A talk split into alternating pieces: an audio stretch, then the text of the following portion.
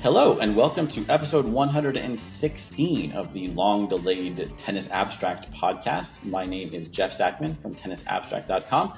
Today's episode is focused on my Tennis 128 project, which has been unrolling throughout the year 2022. I've been counting down the 128 best players of the last 100 years from Beverly Baker Fleitz all the way down to Rod Laver uh, with a uh, long form essay on each and every one of them.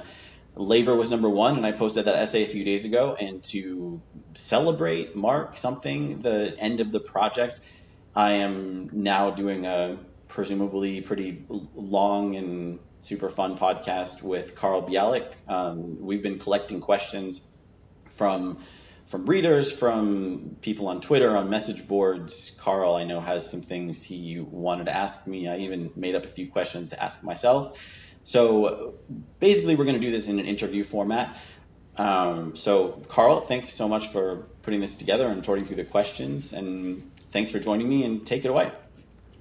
Thank you, Jeff. It's an honor. And I've really enjoyed reading these essays. I've been, as you know, hitting refresh on the site to, to catch the last 10 or so. And especially impressed how many of them you posted even ahead of your announced deadline, which is a rare thing for a writer. So, congratulations. Really honored to be able to talk to you about it and ask you some of the things that I've been wondering while I've been reading the series. But mostly these are questions from other people, including, as you said, questions from you to you. And I'm going to get to them very quickly because we have so many of them. We're, we're going to try to get to 128 of them because we have even more than that and that's after I've edited and combined some of the questions that were pretty similar uh, because a lot of people had a lot of the same things on their minds. Uh, I, ju- I do just want to orient people. We I have organized these into sections, and this will hopefully follow somewhat of a logical progression based on what people have been interested in and what you would need to know about to understand things later on. I do recommend if you haven't read, you know, some or all of the series, you'll probably want to do that but you can definitely listen to this before you have, and then your appetite will be even greater for these incredible essays about tennis history. Uh, with some of these sections, including about how Jeff ranked these players, then how he researched and wrote about them, there are a lot of questions. We're definitely not going to get to all of them, but to be fair, we're going to use some uh, randomization to choose which ones we get. So I'll be uh, pausing between questions just to figure out which one is next based on a random number generator.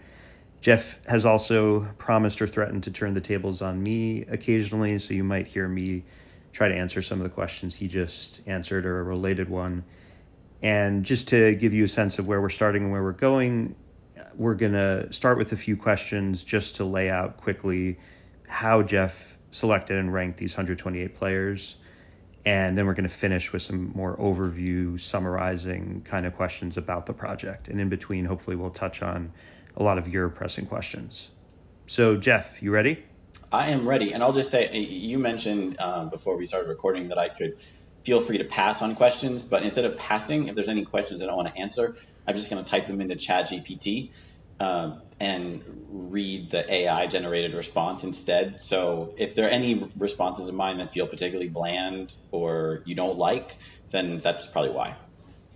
Yeah, some of these are like, hey, Jeff, just casually, can you answer this question that would probably take months or years of statistical analysis? So I hope Jeff just wildly speculates or invents answers, but maybe the AI will instead. I did try to get the AI to suggest questions, and it made up a whole alternate tennis history that we'll have to explore in some other episodes. So mostly, as far as I know, these are either human generated or passed along by people from the AI. Okay, number one, Jeff what is and isn't your ranking system concisely, and specifically in, lay out what the three elements are that go into rating and ranking the players. Okay, so it's entirely ELO based. So to, to rank every player, what I needed to have was their their peak elo rating and their their year end elo ratings for every season in which they played 15 or more matches and i'm guessing most of most listeners know what elo is all about the basic idea is it's just a rating system that updates after every match and goes up if you win goes down if you lose goes up or down depending on the quality of the opponent that you're playing Um, what you'll notice is I said nothing about round. I said nothing about the type of tournament. I said nothing about grand slams. Um, nothing about anything other than nothing about surface. Nothing other than who you play and how good they are. That's it.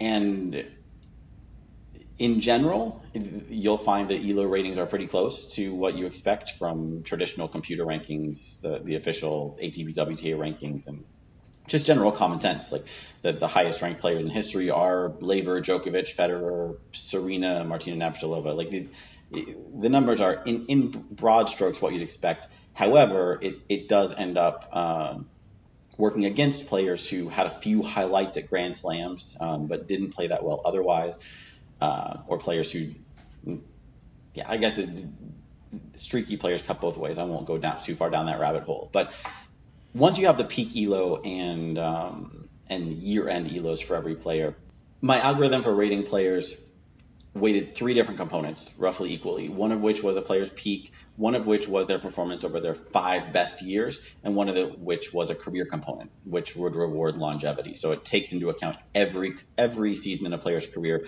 where they had an, a year-end elo over 1900, which is roughly the threshold of the top 20. Uh, it's not the same every year, but um, somewhere around there. So what I did then is I generated lists of um, the top 150 to 200 players of men, top 150 to 200 players for women, and and then for every one of those ELO scores, their peaks, their their career ratings, I converted those into percentiles. So you're going to have three numbers. Like for instance, Laver is basically a hundredth percent or 99.9th percentile uh, for peak, 75th percentile for um, the best five years, 80th percentile for the for the career. Uh, average those, and that basically gives you a score for the player. It's a little bit more complicated than that because I, I, I, mixed the percentiles with ordinal rankings. Uh, but what what the final step does is it it treats every player as relative to the greatest players of their gender. Um, so if Laver is like Laver's overall score with everything I mixed in there was roughly 0.8, so 80th averaging out of the at 80th percentile that puts him ahead of Steffi at 79th percentile. So it, it, puts men and women on the same scale, and I'm guessing that answers some questions that come later. But that's the basic idea that it's all it, it's all elo based. It tries to um, come to some sensible weighting of peak and career accomplishments, and that's about enough for an overview, I think. I think it partially answers this next one, but I still want to check if there's more to say about why those three elements, why tuned the way they were in terms of how many years were there you call them components were there other components you considered other sort of twists on elo or some other measure that you rejected? Uh, was this based on some other system? Why these three and not others?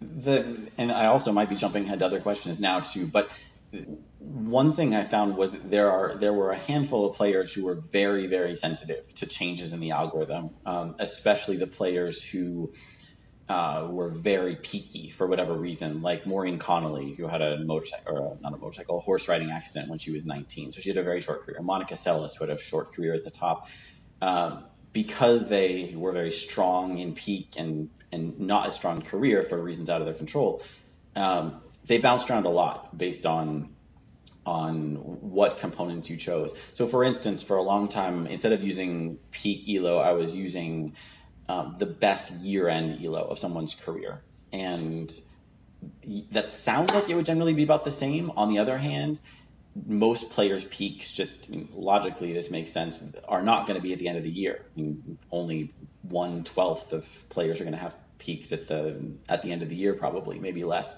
So, um, by using peak elo, you really you really literally capture a player's peak, which is important and, and I think gave more deserved credit to the players who did have a very extreme peak, like Connolly or Seles.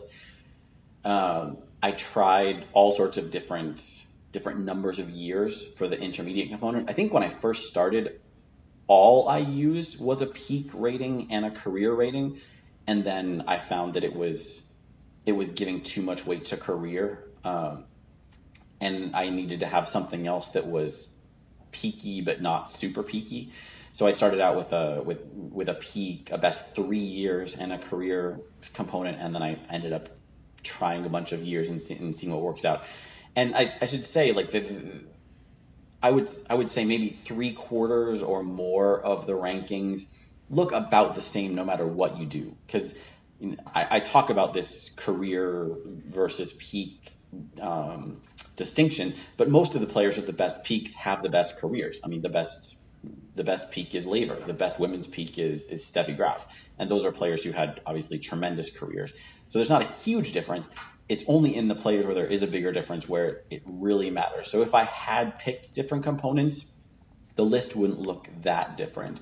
Um, you could, of course, I mean, there's a million ways of, of generating greatest of all time rankings, but once your list goes very deep, a lot of the traditional components like Grand Slams, Grand Slam finals, Masters titles, year end ranking highlights, whatever they are, uh, you start to end up with these massive ties of zero. like people, there aren't that many players who who won more than one slam or finished a year at at number one. And also, the further back you go in history, the the less those things are coherent. So I mean, slam totals mean something different for Laver than they do for Djokovic, and year-end number ones were determined by random sports writers who basically just wrote a column and said, I think this woman is number one this year. So a lot of the components that make a lot of sense if you're having a Twitter argument about Nadal versus Djokovic, they make no sense at all if you're comparing Federer versus Tilden. So really the only thing that you can look at that's even close to the same for 100 years is just match results and I think by far and away the best way of evaluating match results is with Elo. So I just as that background step, that's how I got to the point where just I took for granted that Elo is going to be the best and possibly only way to do this. Okay, that's really helpful, and I, am glad you're also naming some some real players and talking about their their stories and their history because that's such a rich part of this project, and we're going to get to it. But because there's so much interest in the selection and the ranking, and the larger discussions around the best players, somebody asked, is the 128 your answer to the GOAT debate? I mean, I, I guess so. Yeah. I mean, like I say, there's a, a ton of ways to to to evaluate players. Like if if I'd started this year trying to answer the question of who are the best players of the open era, then obviously I would have ended up with a different list just because it would have been shorter and I would have had to treat Laver and Rosewall differently. Uh, but I might have I might have used different inputs just because the the priorities of the open era are so different than the priorities of say before World War II.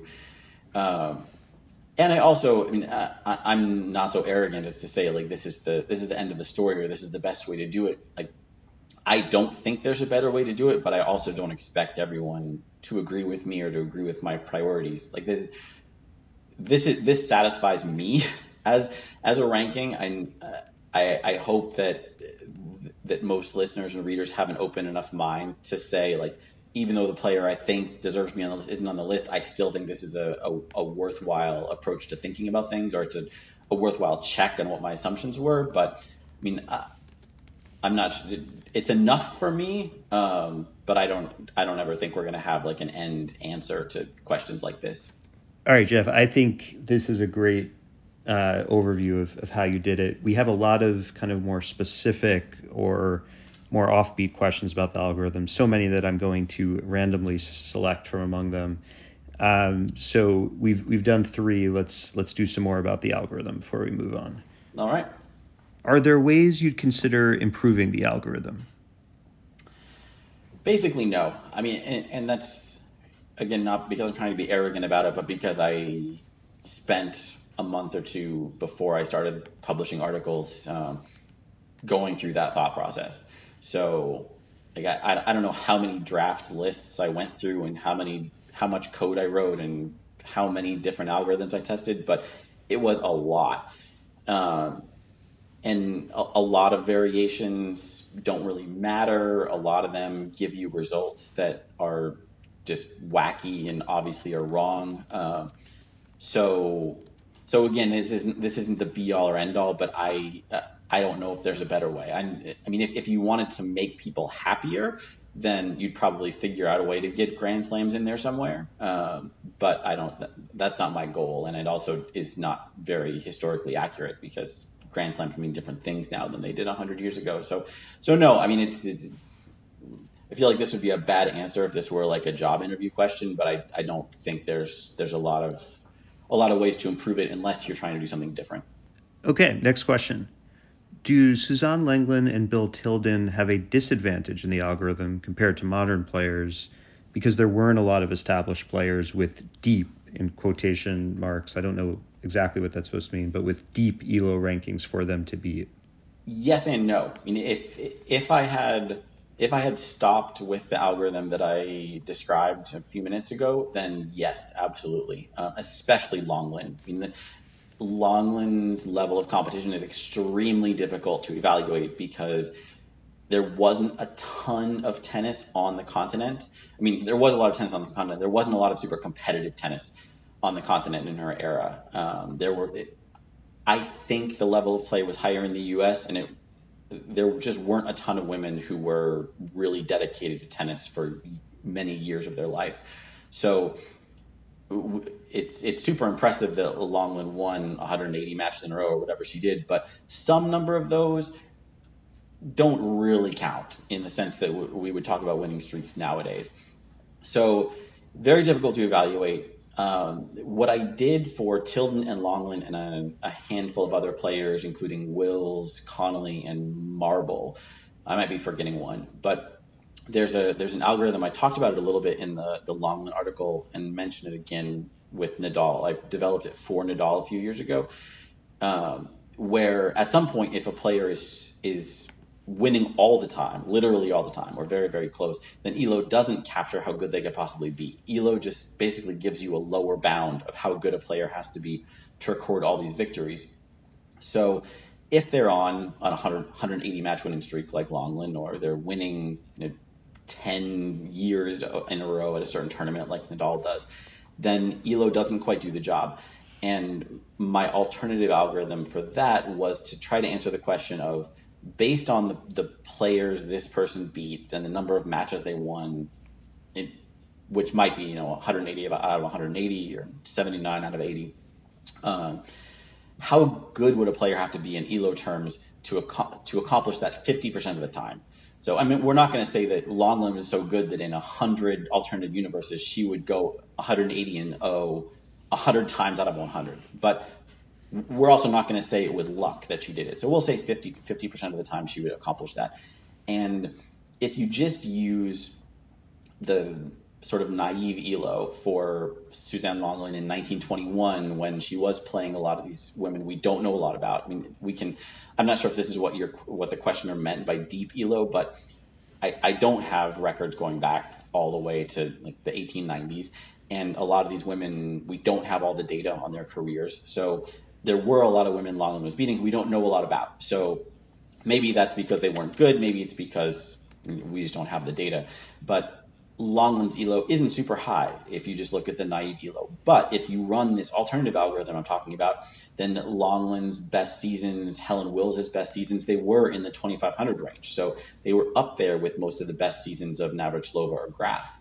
Um, so that adjustment is, I mean, that's how they end up in the top 15. If you don't do that, then then they're a lot lower. But I think you have to. I mean, partly for the the reason that this question is is asking about, and um, whether it's because of the missing data or just the the world was so different. Because the fact that they were so dominant means that we can't we can't quite capture what they accomplished just by looking at the players they beat.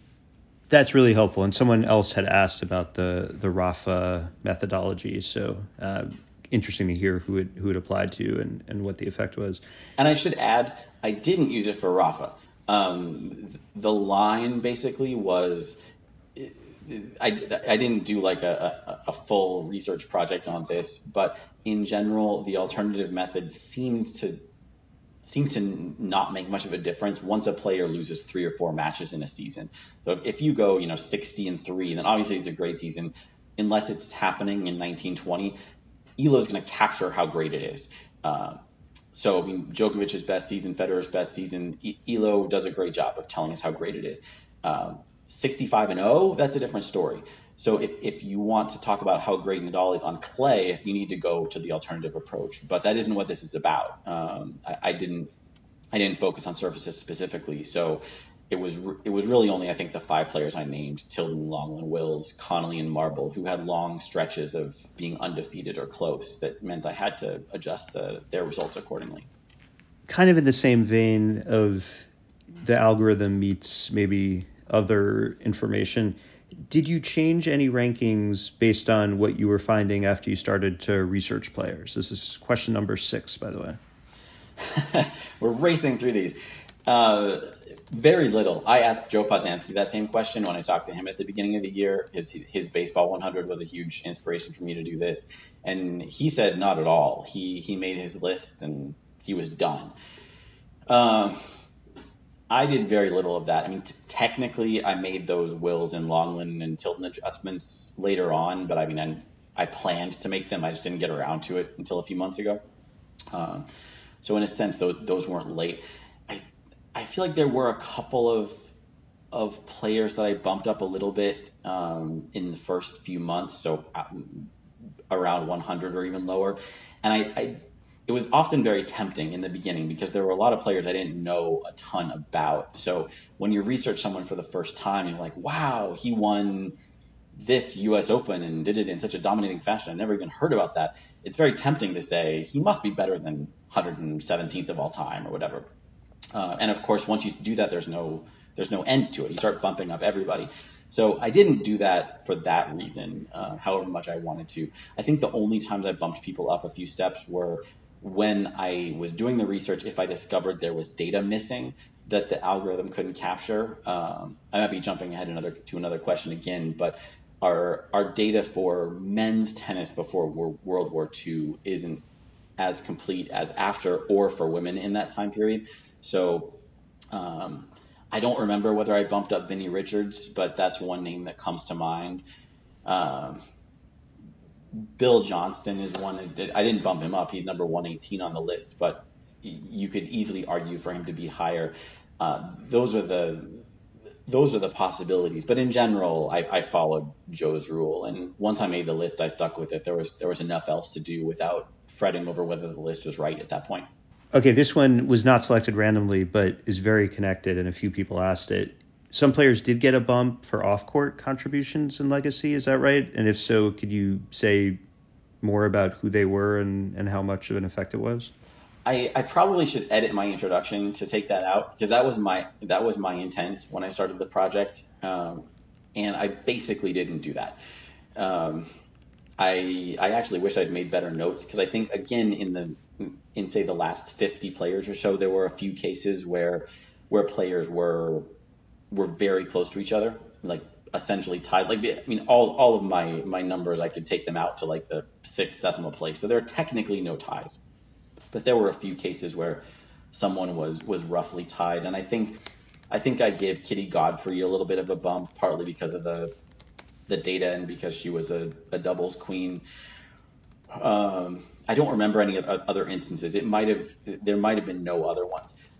The only other instances where I bumped players, well, I guess there there are two, Ora Washington and, and Karel Kozeluh.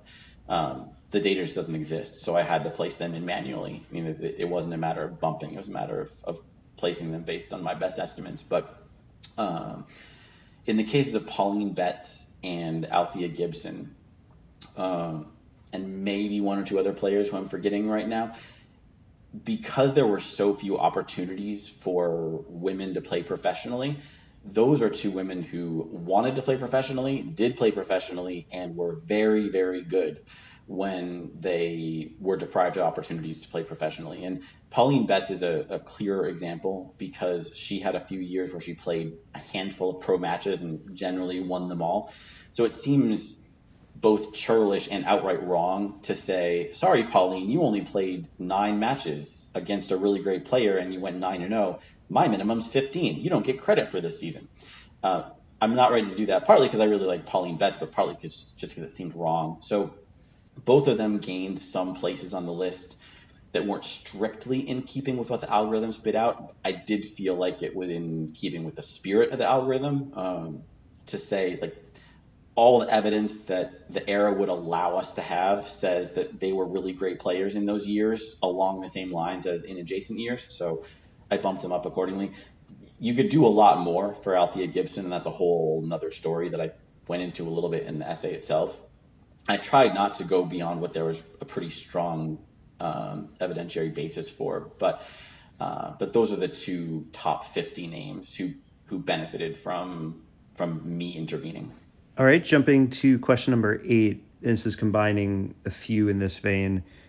Uh, how soon slash if at all will you be putting just kind of all the numbers that went into the rankings on the website or sharing otherwise, including the pre-open era men's ELO ratings that aren't currently on player pages? Okay, so two separate things there. One, this is super embarrassing, but um, I have I, I, I, stored all this data through the process of testing the algorithm, and somehow the one thing that I do not have or cannot find is the components of my final ranking. so I have like version minus two, version minus three, all the way back to all sorts of other things I tested. I have a lot of the components. I probably have the code to regenerate most of this stuff, but uh, but I do not have um, those numbers at my fingertips.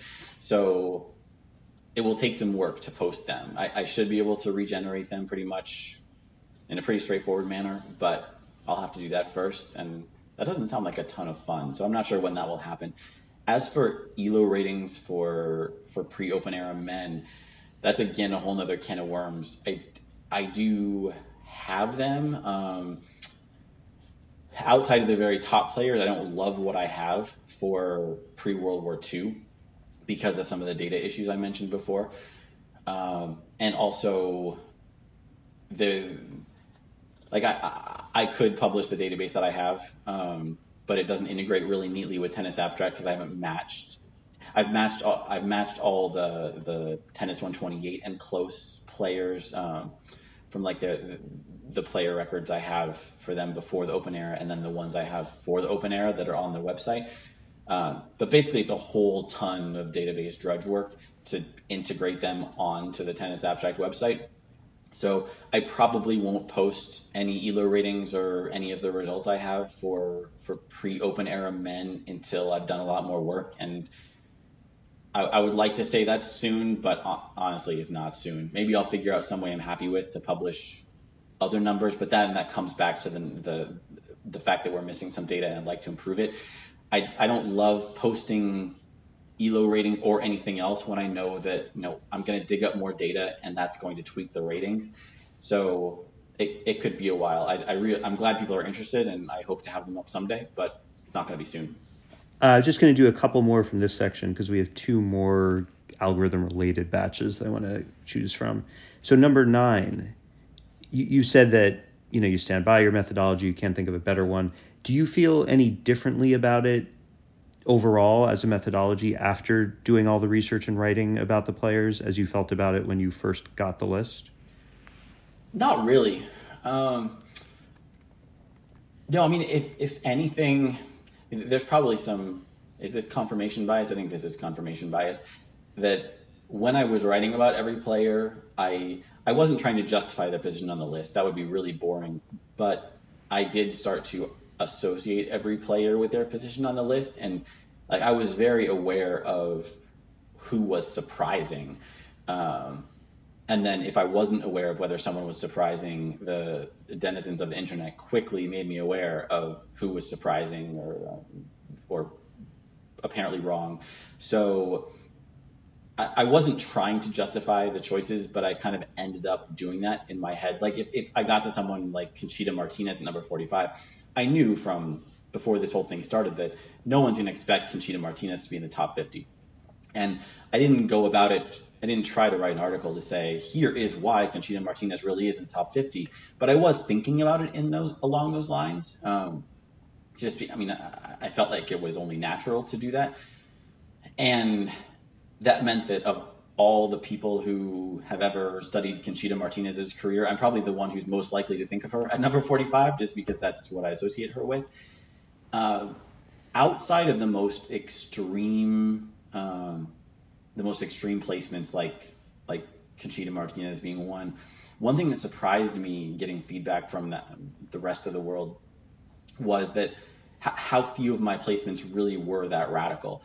Um, there were some that I thought were were really out there that once I got to the top 50, a number of people started sending me their own lists. And I would say that of the top 50 players on my list, at least 40 of them, probably 45 or more, I got another list where the player was higher and another list where the player was lower.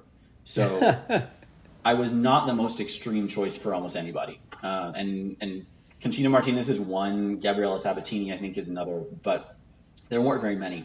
So I was pleasantly surprised by that. Like I, I know that if you if you go by what people on Twitter and and and internet forums are saying, there's some some choices that are obviously wrong, that are obviously too high or obviously too low, but the, there's no consensuses except maybe that Conchita Martinez isn't as good as I think, but uh, there are virtually no consensuses in the, the conventional wisdom on this stuff. So I mean, I'm happy with my list. I'm I, am i am probably happier with it now than I was at the beginning of the year, just because I've I've learned more about every player and I can I can see the positives and negatives in every case much more than I I could a year ago.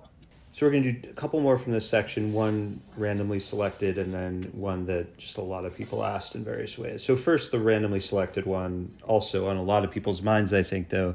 You said early on notice that you know, I haven't mentioned what round, what tournament. That Elo that's not important to Elo about a match. What's important is who beat who. So is that a weakness? Uh, could you see that being a weakness? So the, the example cited by one of the people who asked this is uh, Sonego beating Djokovic in the round of 16 of a 250. I think it was actually a 500 a few years ago that they're probably thinking of. But um, is it does it make sense to weight that the same when deciding on the best of the last hundred years? Well, it depends what your goal is. It seems like the obvious answer is no, they shouldn't be weighted the same. Like Sonego treats that match differently, Djokovic treats that match differently, everyone treats that match differently. Therefore, if we're trying to determine how great Djokovic is, we don't weight it the same way as a match that he would treat differently. So that's one argument, and that is an argument for the weakness of the algorithm. The counter argument is that if that were true, if we if we take it as a given that the that the round of 16 match counts for less, then we should be able to come up with a better ELO algorithm that is more predictive that weights those matches less. And that is not true. So what that basically means is yes, those matches don't matter as much. Yes, everyone agrees they don't matter as much presumably they, every player approaches them differently, but the likely outcome is the same. So what we learn from the outcome is the same. And I know that's super counterintuitive. Um, I can feel every listener shaking their heads or getting angry or driving their car off the road or something. Hopefully not. But in I realize people are going to disagree with me and try to hopefully try to prove me wrong. I mean, I'd love to see a, a good study of why that's right or wrong beyond what I've done myself. But um, I've pretty consistently found that that you, you cannot improve Elo by looking at, at, the situation of the match. I mean, if you could, I would do it. Um, the extreme example of that, which I, I keep coming back to, I never would have expected this would be one of my like touchstone mini studies, is I looked at the results from the IPTL um, exhibition season from I don't know, I want to say 2017, but some year around then, and I wanted to know how predictive Elo was of the results in that uh, that season. Because I assume like they're exhibition matches, players don't really care. You're you're not going to be able to predict the outcome of those matches as well as you would other uh, more important matches, if at all. And that was true to some extent. I think they were something like 30% less predictable than regular two level, level, level matches. But Elo still did an awfully good job. Like those matches were still awfully predictable. So I'm not going to put IPTL or other other exhibition matches into the MAW for calculations like this. That I don't know whether they would have any value at all beyond what we already know about players. But the the point is is that even when players don't care as much, even when matches aren't as important, what we learn from those matches is basically the same. Uh, so that's why I did it the way I did. I, I, I'm pretty confidently standing behind that, even if it is very counterintuitive. Thank you. Now, you you also talked earlier about the percentile system and and how this also made it uh, simpler, more straightforward to put men and women basically on the same scale in forming the list. And there's I don't remember the it's almost exactly 64 64. Why in the first place put men and women on the same list? Lots of people had this question. Well, I don't know whether anyone had this that question other than the fact that they thought it was stupid. Um, that was the most common feedback I got that it was stupid to put men and women on the same list. Remember, uh, the questions have been edited. Thank you. Um, well, for for one thing, this, this, is not a this is not a good logical answer, but it's how I wanted to do it. Like to me, tennis is a mixed gender sport. Like I I'm not a men's tennis fan. I'm not a women's tennis fan. I'm a tennis fan. Um, depending on the year, I might love one circuit more than the other, but I, I love them both equally. And they had more than any other sport by far. I think they've always been treated as equals. Maybe that's that's a stretch. They've been treated as equals, but I mean, even in all the years that women's tennis was considered a second class sport, women's tennis was at Wimbledon, at Forest Hills, at all the other major tournaments, basically. Um, mixed doubles has always been a huge part of the sport, more so in its early years than it is now. Um, and it's later on, thanks to Billie Jean King and others, like for 50 years now, it's been in various ways closer, getting closer to, to being equal in ways that virtually no sport is. So it, it, if you're ever going to do a list like this, mixing men and women, tennis is the time to do it. Uh, and the other reason is that you can't if you're going to take on a project like this, then you can only compare players to their own era. So if you're comparing Djokovic to Tilden, the only way you can do it is compare them to their eras, how much they dominated their own their own competition. There's really no other way to do it. Like you, you can't look at the speed of serve or the spin on their backhand or whether they would who would win if they played each other. They, those are un, completely unanswerable questions. Uh, so you have to look at how people compete against their or how people manage against the competition. And once you take that leap, then I don't see why you can't compare men and women. Like if you can compare Djokovic and Tilden, why can't you compare Djokovic and Serena or Djokovic and Helen Wills? Like it's the it's the same thing. I mean the the fields are composed of different mixes of players and country mixes and skill level mixes are, are different and women didn't tend to stick around as long in, in the early years. So there are differences, but those differences are pretty small compared to the similarities. So I wouldn't say like anything you can convert into a percentile ranking you should compare. I mean, I wouldn't compare the best tennis players to the best soccer players, but it, it I was really surprised by the by how strongly people felt that you shouldn't com- combine men and women in a list because to me it's obvious that you can. So it's, I mean, everything I've said is just sort of post hoc justification. Like obviously you'd compare men and women. If you're making a list of the best tennis players, of course there's going to be men and women, and probably there should be the same number of each. And if it really bugs someone, they can make two separate lists of the top 60, whatever best men, top 60, whatever, best women, and then no, that's they that's can not be allowed. Okay, not allowed. We'll we'll edit that out. Um, okay, I'm going to move to questions about other ranking systems, which are implicitly about your algorithm as well. But um, these two are going to be randomly selected. We're just going to do a couple before we move on. So, who is the most underrated player in tennis history? Conchita Martinez. No. Um, although she's up there, I don't know. That's tough, and and partly it's tough because I, like I said before, with all the lists that I've I've received in the last few months, it, it seems like there should be a conventional wisdom about who is rated high and who is not, and it's it's not as consensus as you think. Um, one name that comes to mind is Ken Rosewall. Um, I mean, I, one of the people who sent me a list put him in number one or two, so he's not universally underrated but the fact that his career was was divided the way it was, um, and the fact that he was so so old by the time the Open era came around, like that, there's a lot of things combining to underrate him. And another one is right next to him on the list is Venus Williams. Um, because of I mean, obvious reasons, because she essentially played most of her career in Serena's shadow. Uh, and ultimately, Serena went on to accomplish even more. Like she's the she's not even the best player in her own family, but she's still awfully good in the the grand scheme of things. So, it I think I even mentioned that in my article that I, I thought she was universally underrated, and a couple people did say they they told me they didn't feel like it was the wrong place on her for the for her on the list. Like they, they felt felt like they had personally rated her there. So again, that's not a con- there's not a consensus there, but I think that the average fan uh, underrates her. The only other name that comes to mind offhand is is Frank Kovacs, who was number 110 on my list, and I think that the first section of that essay, I listed all the reasons why a player might be underrated. Uh, and he didn't win a slam. Uh, he his career was cut short by by World War II. He went pro earlier than he probably would have otherwise. He spent his entire career in the shadow of Bobby Riggs, which is kind of hard to do since Bobby Riggs was so short. Um, he never played Davis Cup at a time when that really mattered. Like everything you can do to be underrated, he did.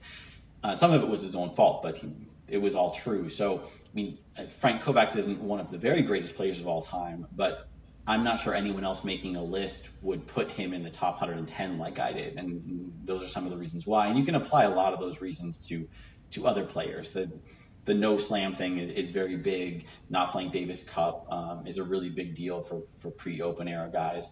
So, I mean that that's a way of thinking about it. But I feel like Rosewall and Venus is a, a, a are good men and women answers to that question. And this really did come up randomly, but who's the most overrated player in tennis history? Hmm. Well, since I've been trolling everyone all year inadvertently, I might as well say Stan Wawrinka. Um, I don't really, I, I, never would have said that before. I, I don't think Stan Wawrinka is super overrated. I just didn't realize how, well, let me rephrase that. I never thought Stan Wawrinka was super overrated until all of Stan Wawrinka's fans um, told me how wrong I was about placing him on this list. Uh, I mean, you can take the flip side of my Frank Kovacs list to think of all the ways in which a player might be overrated. One of which is is having their best days at slams, um, not backing it up with performances at at um, at other tournaments, um, having their best days against the very best players. I mean that that counts for something. I mean obviously it's it's very impressive that he beat Djokovic as as many times as he did in the in the venues when he did. But if you don't have the career to back that up, that ends up being weighted for more than it deserves to be weighted for. So, I mean, I feel like I can't really I can't really alienate Wawrinka fans any more than I have already. So let's just let's just go with Wawrinka some more. Okay, last one from this mini section. Question number 14 overall. You, you've been sent these other lists. I'm sure you've seen some of them on your own. What do people most often get wrong when trying to rank the GOATs, greatest of all time? Your list again being greatest the last hundred years, close enough. Okay, the, the most frequent mistake people make is forgetting what the what the rules of the game are. Not the rules of tennis, but the rules of making a GOAT list. So if you're going to do this at all, like I was saying about mixing men and women, you have to compare people by by comparing how they performed against their era. I mean, you just can't do it otherwise. Like, there's basically two ways of, of making a list. One of which is ranking them based on how they managed against their own era. The other way is some objective measure of how good they are at tennis.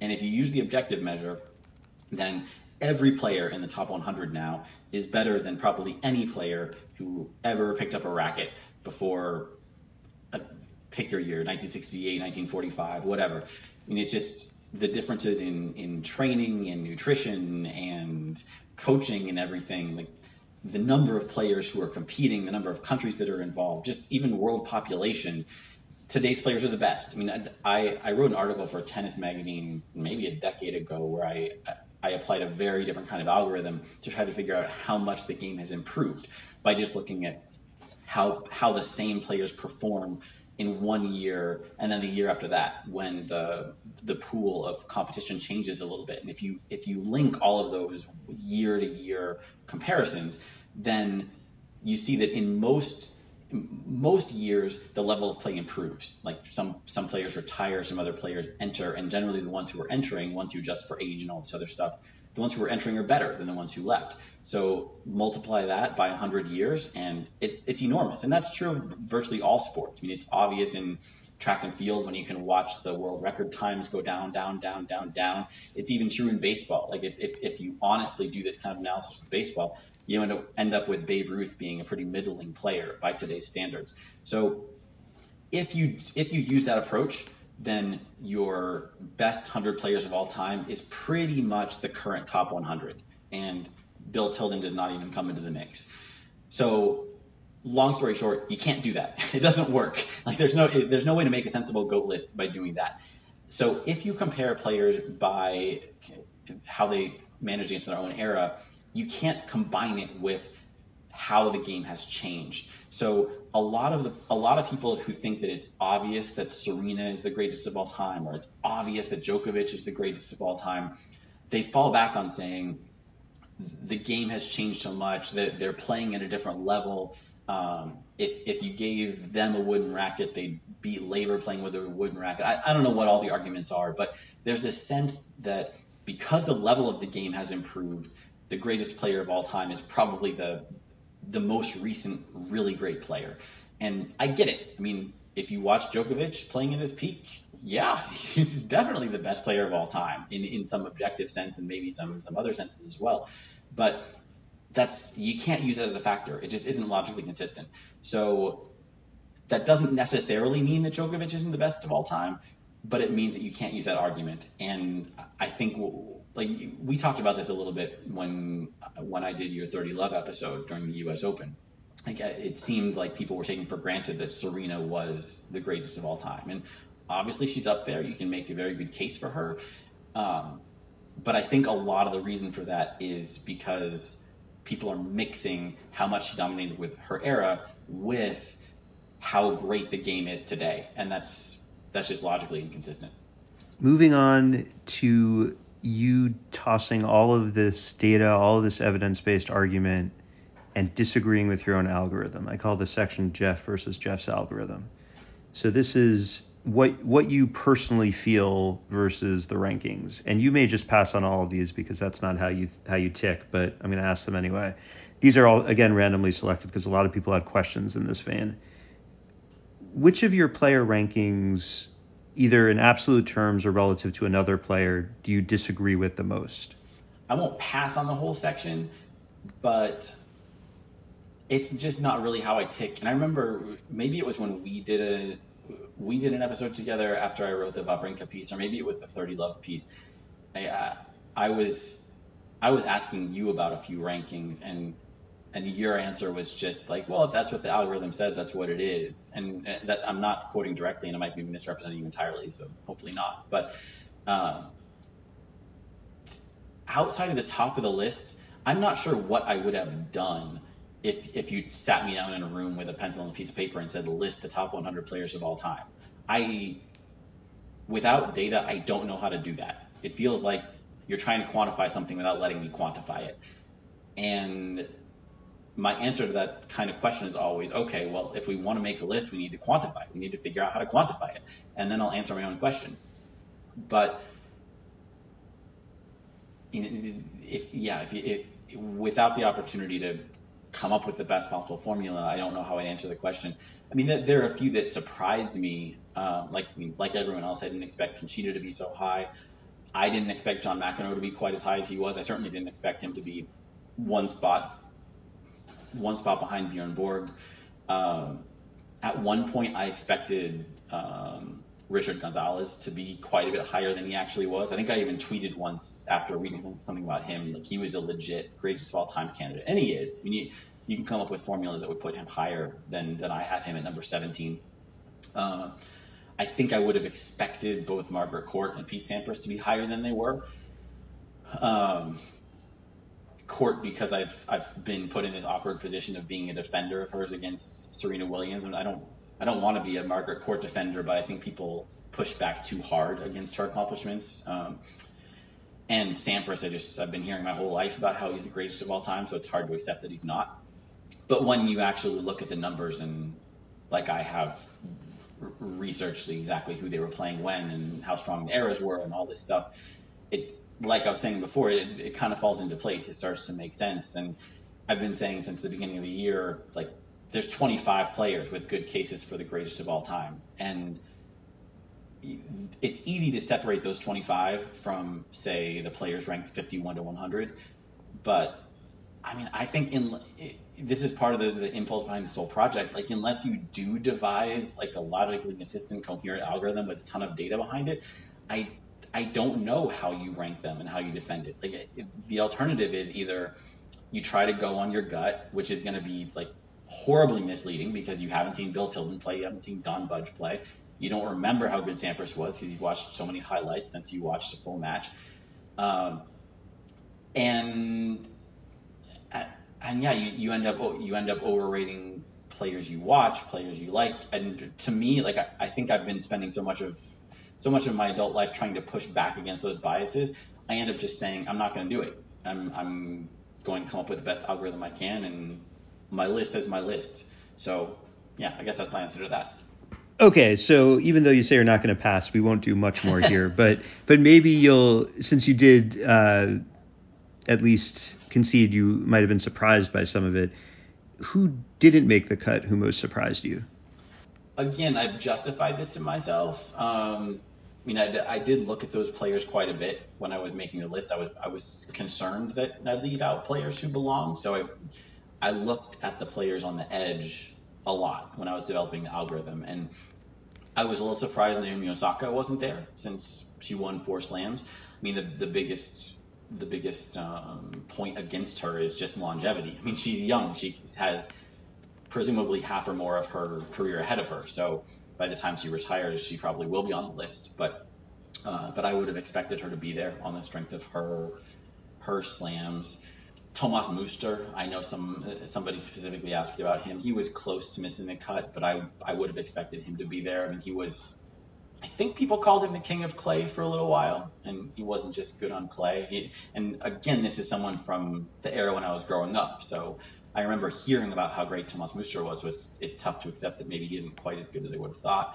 Uh, another guy is Kafelnikov. I mean, all court players with players with great successes on multiple surfaces tended to do pretty well under this algorithm, and he did that. He won multiple slams. Like, obviously a great player. I would have expected him to be in there. He didn't miss by much, but those are a couple. Um, but be, I mean, beyond that, it's I, I, I think we'll get to some other names that people have have raised questions about, and, and a lot of those are are valid. That I mean, the people who are in the next 50 on the list are pretty much who you'd expect, and I I would have accepted them, like anyone I just mentioned, and probably 50 or more other names. Like if they had been number 112 on the list, I would have said, yeah, okay, that sounds right. I buy that. Um, there's just not a huge gap between you know number 112 and number 162, so it's it, it's not a huge judgment call. It's again you have to go back to the algorithm and say what are these minor differences that are keeping one in and keeping another out. All right, still still maybe in the realm of not your comfort zone, but a lot of people I think looked at the list, looked at looked at where people compared, and it, it raised some hypothetical questions for them, uh, both you know among players who didn't compete directly or just different directions the game might have gone based on reading the history that you unearthed. So two randomly selected of these before we move on. First, what is your I'll I'll just read it as written. From the 128 algorithm, is there any indication how the level among the parentheses 1926 to 68 pro men's players, so the the pro game when it was separate, uh, compared to the amateur players of the time? That is a yeah, that's a really tough question. Um, and it, it, varies a lot from year to year, just like the, the levels of the pro and amateur games varied a lot from year to year. There were a lot of, I, I would say that the majority of years, the best player, according to my algorithm, was the best pro, but not always. And some of the exceptions sometimes feel wrong. Like one one example that I, I think I mentioned this in one of the last articles was I think it was 1958, the year that Ashley Cooper won three majors, and Uh, Lew Hoad had just turned pro, and if you ask anybody at the time, they would have told you Lew Hoad is head and shoulders above Ashley Cooper. Uh, and I see it, I get it, probably. Uh, but in 1958, Lew Hoad went and played Richard Gonzalez 10 times and lost more than half of those matches. Ashley Cooper won three majors and virtually everything else he did. So he crunched the numbers and it, it actually wasn't even super close. Ashley Cooper won was pretty comfortably ahead. So I don't I don't want to say that's unquestionably right. It's it, it's really tough for it's tough to use the same algorithm for such totally different situations. Um, I mean, career-wise, you can see on my rankings, obviously Hoad comes out ahead of Ashley Cooper, so maybe Ashley Cooper just had a career year. Maybe he wouldn't if he had to face Lew Hoad in finals. Maybe Lew Hoad had a rough year when he was transitioning to the pro. I mean, he, he did literally, but um, it's it, it's a tough thing. And one of the problems with with judging the pros, and we have tons of data. I mean, the, the great thing about the, the the barnstorming circuit is for the top players. They played so much that like we have not just 100 matches for some of the best players per year, but 100 matches against really high quality competition, which is great for really firmly establishing a level with an ELO algorithm.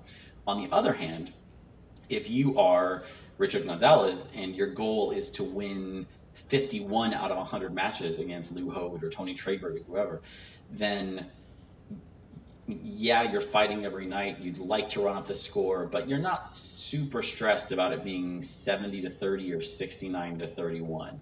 So I'm not sure exactly how well those one loss records represent the gap between the players. And that would be more of a, a point in favor of Gonzalez than a point in favor of Hoad. But um, but that is one potential problem that might have it might have kept the top pros down in some years when they were clearly better than someone like Ashley Cooper, but maybe their rankings don't agree with that. So I could easily go on for 30 more minutes about that, and maybe it's something that I'll end up writing about. But I mean, the short answer is that it's it's tough.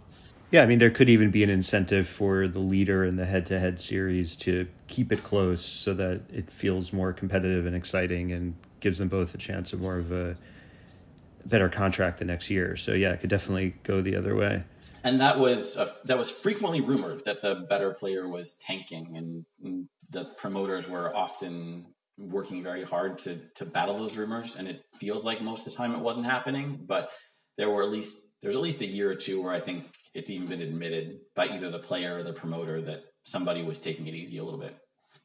Exactly. Like you don't have to tank to just maybe be more indifferent about match number 80 than Ashley Cooper was about his third slam final that year. Exactly. Um, okay, question number 18 and the second and last of this mini section on hypotheticals. Do you think the men's pro game served to delay the start of the open era? Or is it possible that without the pro game, tennis might never have gone open and become like so many Olympic sports that have no money, such as skating or many track and field events? Presumably, there are many other possibilities besides these two, but answer this any way you'd like.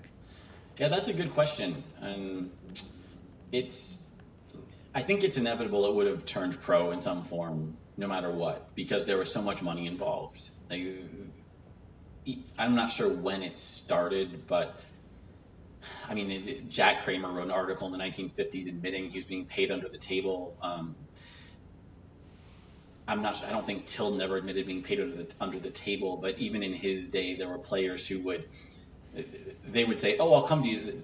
I'll come to the tournament. You just need to bet me a hundred bucks that I can't jump over the net or something." So they'd make a bet that was unrelated to the tournament and their appearance, of course, but it would end up with hundred dollars in the player's pocket. And there was expense money that people played games with, and I mean, there, there was people were paying for tickets. These were big stars. There's obviously going to be money involved. Um, so I'm, it, it, when you think about it in those terms, that the USTA, the USLTA, then it was fighting battles over amateurism in 1920. I mean, it, it's amazing that it took 50 years for the open era to come about. So, I mean, when you think about it that way, maybe it's true that the, the pro tennis circuits did end up delaying open tennis. Um, on the other hand, I, I, I would say I probably lean towards that view. On, on the other hand, the pro circuits did kind of lay the groundwork for what what professional, what open tennis finally looked like. Just the idea of tournament circuits, the idea of um, of being awarded points toward rankings, stuff like that. That that all happened first in the pro circuit, and that was imported pretty much wholesale in 1968. So I mean, it, for someone like Laver or Rosewall, 1968 wasn't that different from 1967. They just did the same schedule they did before, only they also played Wimbledon and they played the U.S. Open and so on. Um, so I don't know. Like I say, I would I would lean towards it, the, the pro circuit delaying it, but it's it's interesting to think through the counterfactuals. Speaking of counterfactuals and hypotheticals, a, a sort of subset or cousin of hypotheticals is comparing eras, which you're doing in, in, by doing the ranking and selecting across eras, and you talked about what that means and doesn't mean. So I've selected two of these questions randomly. They're, they're related, but I think different enough to ask them both. Number 19 with the return of career length to pre 1970 levels, I think that players are again playing later into their uh, 30s and beyond. Is it fair to say that the inability of the top players in the 1980s and 90s to stay at the top was due to rapid changes in equipment technology that have since slowed down? Was the was the equipment technology changing so quickly in the 80s and 90s that it shortened careers, and that's no longer the case? That seems right. I mean, I don't have a great answer to that. I think you didn't you do a podcast with maybe one or two guys who wrote a paper about that a little bit that that they they pointed to changes in in equipment tech as an explanation for like the age distribution on tour or something like that. Does that ring any bells? It rings a bell. okay. Um, I yeah, I mean obviously something was going on in the 80s and 90s. I'm I'm not I'm not sure if it explains why players in the 90s didn't last as long. I think it explains, it definitely explains why some of the players who succeeded very early in the 80s did. Like, I don't think you could have Michael Chang showing up and, and winning Roland Garros 2017 if he wasn't playing with a with a racket as a native that his competition was playing with having adopted it from something else. So something was going on there. Um, it doesn't explain the whole thing because that's the same that's the same era that like Nick Bollettieri and imitators were were were starting to create their their super training camps and, and in some countries they were starting to aggressively train young players because there's so much money in the game that there were other reasons why teenagers were a bigger part of the game in the 80s than just than just technology but definitely explains that i'm not sure like maybe you could create some story where stronger rackets meant a more aggressive game before players could manage their bodies better. So you end up with Pat Rafter arriving and breaking down early, or I'm not sure, or, or, or maybe something else came later. So maybe the Lleyton Hewitts of the world arrived uh, too soon for Rafter and Krajicek and the rest to, to have longer careers. I, I don't know. It's it's a good question. I'm not sure there'd ever be a fully satisfactory answer to that, but it's there's definitely something going on in in the 90s that makes that era look different from the other generations of players. So sticking with thinking about equipment, but not so much impact on injuries or advantages or longevity. Uh, modern players have both better equipment and better coaching slash training slash analytics than past players did. Which do you think gives modern players a greater advantage over their past peers? Equipment on the one hand, or coaching, training, analytics on the other hand? Um, I mean, it's got to be equipment. I think it's I mean, the, the coaching, training, nutrition.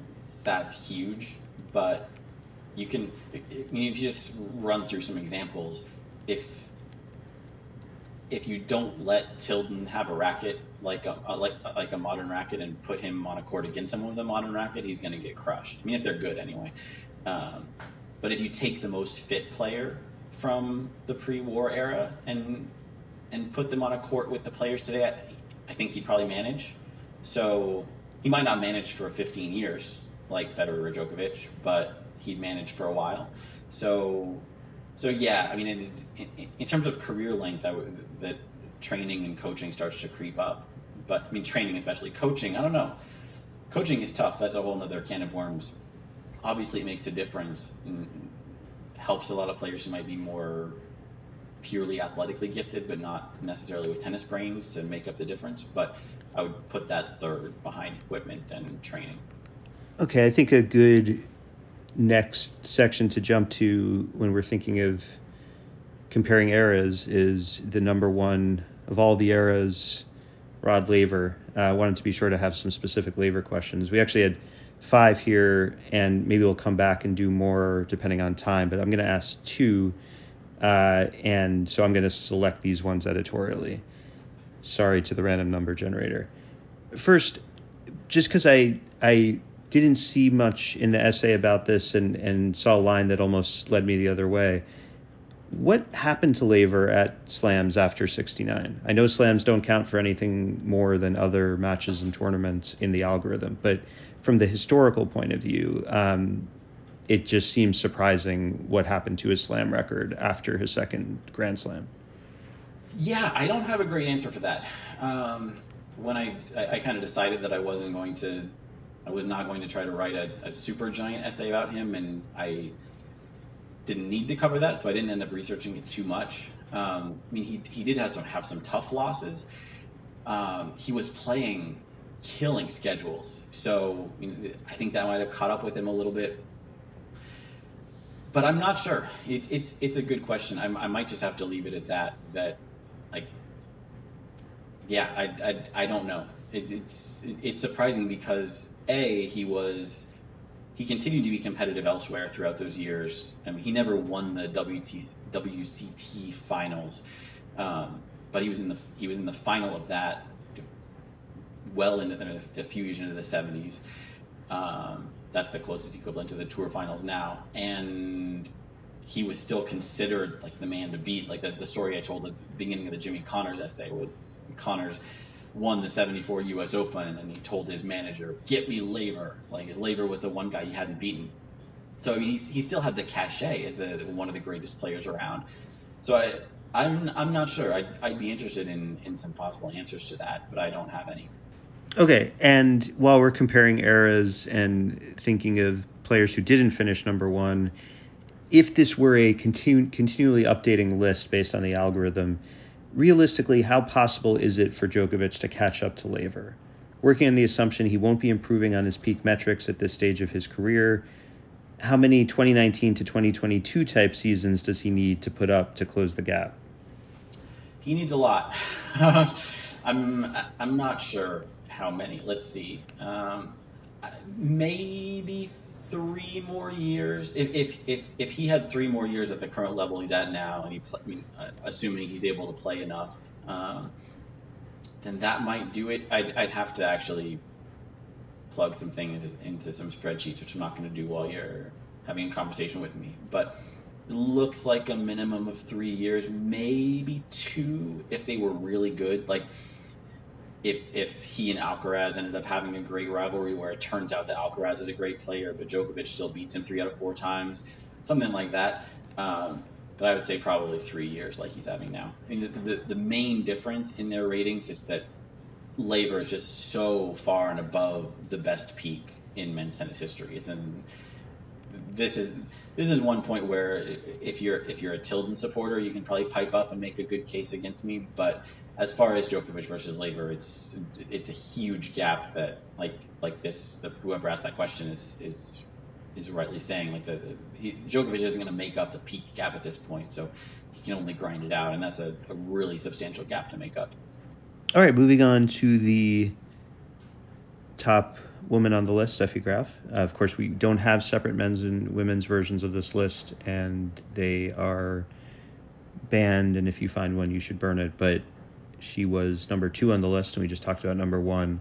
So I'm going to again select two questions from a slightly longer list. Th- these are chosen randomly. If Monica Seles had not been stabbed, do you think Graf would still have been the top woman in the 128? I think probably not. Um, she still would have been very high. I mean, just as evidenced by the fact that Seles is so high on the basis of what she did, including a few years in her short career at the top being second to Steffi. I mean, what you would have had, I mean, it, the assumption in this question is okay. Monica Seles was if if she wasn't stabbed, she would have continued playing at this level for some number of years. Um, the level that the two of them were at at that point was it's comparable to Serena and Venus at their at their joint peak around 2002. Um, and it might have even been a little bit higher depending on how you measure it. So beyond that, you have to really start making up stories. Like you could you could imagine Seles dominating the head to head or getting even better than she was at that point, and then maybe that would have knocked Steffi further down the list. But I think it's more likely it would have been a one and one A for a while. The direct answer to the question is yes, it would have knocked her down off the number uh, from the number one women's position because she and Navratilova were very very close. So pretty much any small tweak of the two of them would would have swapped them on the list. So presumably having Monica around would have moved Steffi down, but I don't think it would have done it very much. And yeah, presumably, may, probably not had Seles overtake overtake her then. Sounds like I guess I mean, too you, hypothetical to know. It, it, yeah, it becomes you just have to become really hypothetical and imagine that Seles has a equally long and successful career, or or somehow reaches a peak elo higher than the highest recorded peak elo in women's tennis history okay, to get even more, well, differently hypothetical, we had a lot of questions like this. This is the first one to come up randomly. What do you think would happen if Graf were to play Helen Wills or Suzanne Lenglen? So I guess it's two different answers, two different matchups. Yeah, that's a, that's a lot of hypotheticals. I don't like answering this stuff because I feel like I need to start with my 15 assumptions before I can give you an answer, just because they're so different. I would love to see Steffi belting it out with Helen Wills belting it out. I think that that Steffi probably would have taken apart Lenglen just because Lenglen's game was based more on steadiness and movement, and in, unless you assume that that translates to being Navratilova around the court, then like Steffi just passes her over and over and over again.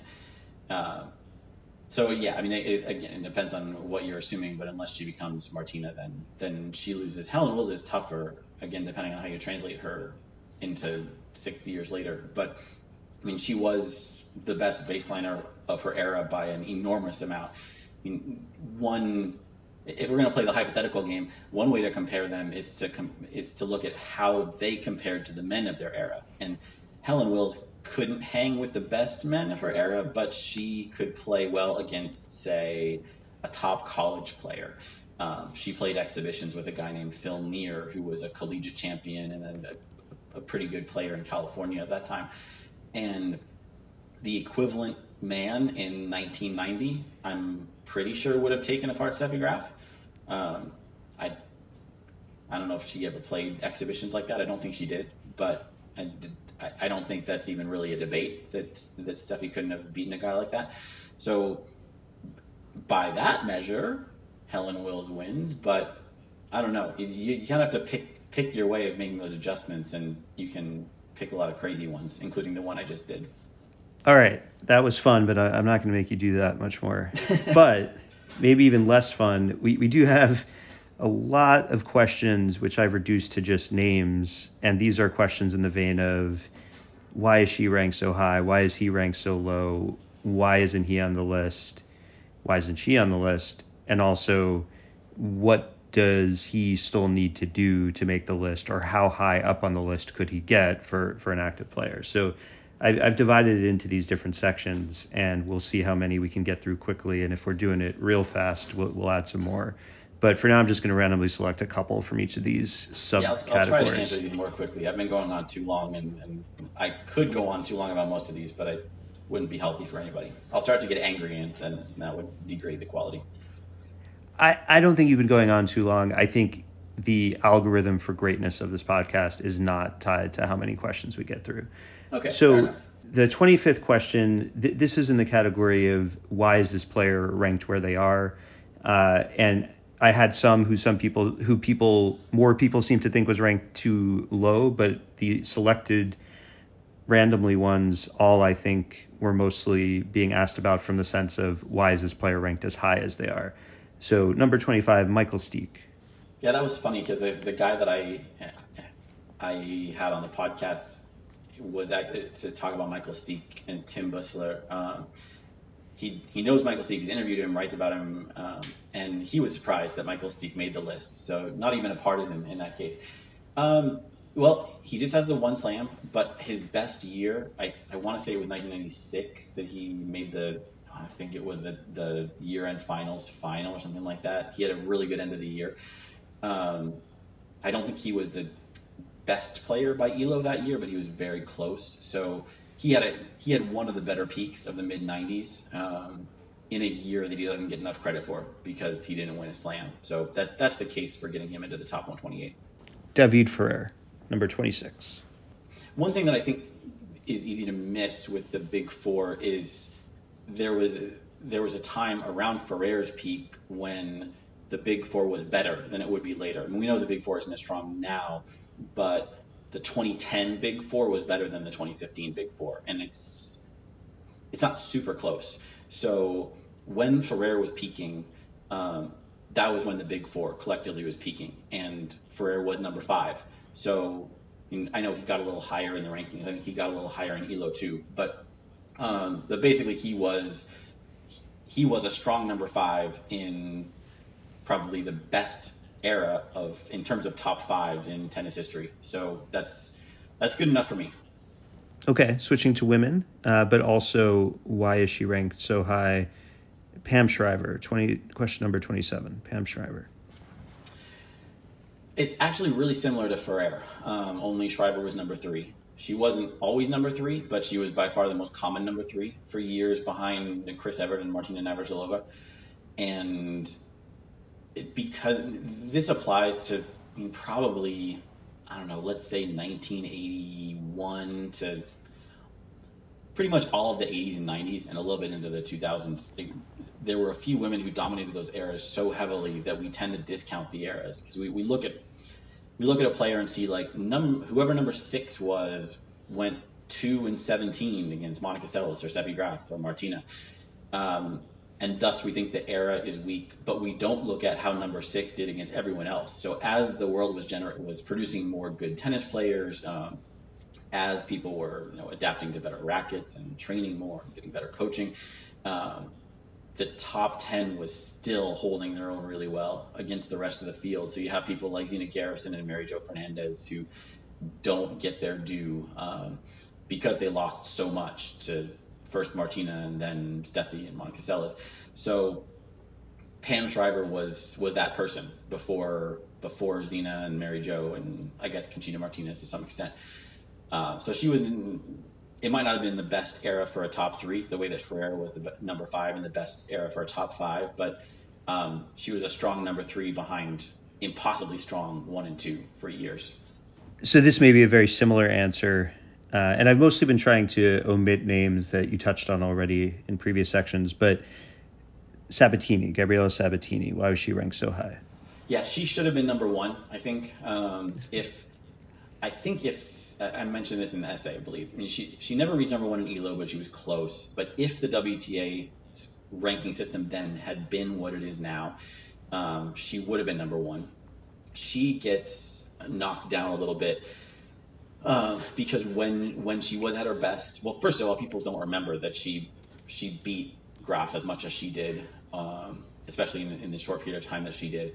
And then people who do know how much she beat Steffi Graf tend to discount that era because that's when Graf was struggling with some injuries, with her dad being in the tabloids and messy things. So it, it's always tough when when you get to a level of someone like Martina or Steffi Graf then every loss has a story around it. Like they, this becomes when the thumb injury happened, or when the palimony case was was filed, or whatever the case is. And it's it's really tough then looking back to separate the the losses with that really had excuses and the losses that just had an explanation that is maybe 10% of the story again and the other 90% is a really good player so I mean there were a lot of signs that Sabatini was getting better against the rest of the field. And at that same time, that's when she started beating Steffi Graf. So at a time when Steffi had recently been perhaps the best player in tennis history, uh, Steffi, sorry, Gabriela Sabatini stepped up and beat her a bunch of times. So even if you give her only like 50% of the credit and the other 50% goes to the German tabloids, then that's still a huge accomplishment and gets massively underrated. All right. Well, moving on to category of these players weren't on the list. And I'm going to start with the players who are no longer active. So it's not a question of, well, maybe they will get there, but you know, often why weren't they on there? And maybe relatedly, if you have it, uh, how close were they? So, first among the men, we'll do a couple, starting with Marat Safin. Okay, so I'll, I'll give you rankings, but like I said before, I don't have the my the full final list of what my algorithm spit out. I have the the the second to last generation of what it spit out. So actually, this is a good one since I don't know whether you were going to mention Gustavo Kuerten, but I know a lot of people have. One person on Twitter yesterday called it grotesque that Kuerten wasn't on the list. So I'm glad that I'm hitting people in the in their emotional center. Um, and Kuerten are basically tied around 225 of all time. Uh, and I know a lot of people ask about Yevgeny Kafelnikov as well. Kafelnikov's a lot higher. I mentioned a few minutes ago. He's around 150, but that out that era just doesn't stand out that well. Um, I mean, for one thing, there wasn't really an era when those guys were dominating. Kuerten's case comes down to to winning Roland Garros and not playing that well outside of clay. Uh, I mean, by tennis 128 standards, the other guys had solid peaks and they often looked very good when they were doing it, but they didn't last very long. So, us for those three guys, a lot of people have asked me the these sort of questions over the years, and always point them to the year-end ELO table on their tennis abstract page. And I mean, Safin was year-end number one one year. It wasn't particularly high ELO rating for a number one, but he, he was number one. And I'm not even sure if he had another season ending top five. Maybe he had one more, but it was really uneven. And, and Kuerten's looks about the same. Kafelnikov's is better, but still not that great. So um, these are cases where I think players get remembered for their peaks, and even their peaks aren't as good as we remember them to be. Okay, well, as is usual, in one question by how we're counting, you you answered a few. So I'm giving you credit for probably answering about 90 by now, but we're up to number 30. Uh, the second man I wanted to ask about who didn't make the list, uh, Adriano Panatta. Let's see, I I saw that on Twitter, and he's not even on my list. And I'd have to have to double check and make sure that that's right. But the way I did my first cut was I took only players who finished two seasons with an ELO of 1900 or higher. So that left me with a list of about 175 players, 175 men, I think maybe 200 women or something like that, maybe a few more women than that, but about 400 players overall. And I would have expected Panatta to make the cut, but um, but apparently not. So he would be I don't know, around 400 or something. And I will say, with there, I know there's a few other players people have been curious about who didn't make that initial cut, and it's not really right to say that they're not in the top 400 because, I mean, if I don't know, just looking at some of the players who did make the cut, like there's some really weak names who managed to have two years where they crept above the 1900 level. Like, I mean, Timea Bacsinszky is is on the, the very bottom of the women's list. Uh, I mean, everybody down there looks pretty mediocre by all-time great standards. So I think if I were going this deep on the list, I'd probably use a different cutoff and maybe even have to resort to a, a different algorithm to separate players. But needless to say, Panatta is pretty low. Yeah, you weren't trying to rank the top 400. You were trying to make sure the 128 best would be would make it through this first filter so that you could and select and rank them. Exactly. Uh, okay, moving to two women who didn't make the list and are no longer active. And as you you and listeners of the show who've heard me on it before know, I'm pretty bad at pronunciation, so please correct me. Amanda Ketzer? Kotzer? I don't remember how people said it when she was playing. I'm pretty sure it would be Kutzer, but um, but maybe it was Americanized. I mean, she was pretty Americanized. Did you know she dated Brady Anderson? The Baltimore Orioles player? No, I did not know that. That's some pretty hot gossip for you. They were dating in the 90s. Um, she is. Was it during his 50 home run season? I I don't know. I, I vaguely remember that this it was one of the relationships that was credited with with at least making her better. It was like she she wasn't taking tennis so seriously. Then they got together and she saw how you know a real athlete trained and I mean these things are always exaggerated in one way or the other. But that was the, the, the story was that the relationship made her better. I think she was very close. Um, she she peaked. Uh, let's see her peak ELO was 2150, um, which is gets her in the conversation. That was in the mid 90s, so or 1987 it looks like. So that was a, a pretty competitive period. She would have been maybe 140 or so. It looks like. And I think that it, I don't know whether this question would have come up, but someone maybe it was Petter who asked it, it for the top African players, and I think Amanda Coetzer would be the top African woman on the list. Okay, and Barbara Schett. she didn't make the cut. That was definitely Petra who asked about Barbara Schett. Um, but no, same same story as Panatta, and I'm guessing she's even lower still. I don't I don't know offhand what her ELO ratings are, but she's not on the list at all. All right, we're gonna stay in this category, Jeff, of names of players that people were expecting to see, wanted to see, were wondering about not seeing on the list. These players, though, are active, so there's the additional element of what more do they need to do or how high on the list could they get? Again, there's sort of an assumption baked in that this list will continue to be updated in some fashion or will be updated again in the future. So let's start with two men. Uh, first one to be, again, chosen randomly Carlos Alcaraz. Well, I, I, a ton of people were asking me this in the first half of the year when when he was beating everybody, and I think at one point he was a Roland Garros favorite, at least according to my forecast. Um, I wrote something about him and Swiatek that it, it, what they would need to do with such short careers to make it on the list would be to uh, to have just an incredibly high peak this year, which would mean just I mean, more or less going undefeated this year. And coming up with one of these 2400, 2450 type ELO ratings, which nobody has right now on tour. So he did not come close. Um, I, I think he's around 2200 right now, which is great, but you got to do that for a few years. I'm not sure how many years. Um, I mean, if he stays at this level, we might be looking at five years before he cracks the list, maybe even a little bit more. I'm not sure. Um, I suspect he could climb higher, but but yeah, it's it, it would take a few years. But on the other hand, if he does turn out to have like a peak Djokovic, peak Federer type of year in the next couple, then that'll pretty much get him on the list because he's got this was his second year already where he he crossed my 1900 elo threshold, so he's 2023 will, will already be his third year, and if that third year is great, then he's definitely on the list. He might even be top 100 at that point. Maybe not quite top 100, but he's he's getting there. How about Dominic Thiem? Let's see. Dominic Thiem is around 250 on my list. Doesn't have a super high peak. Um,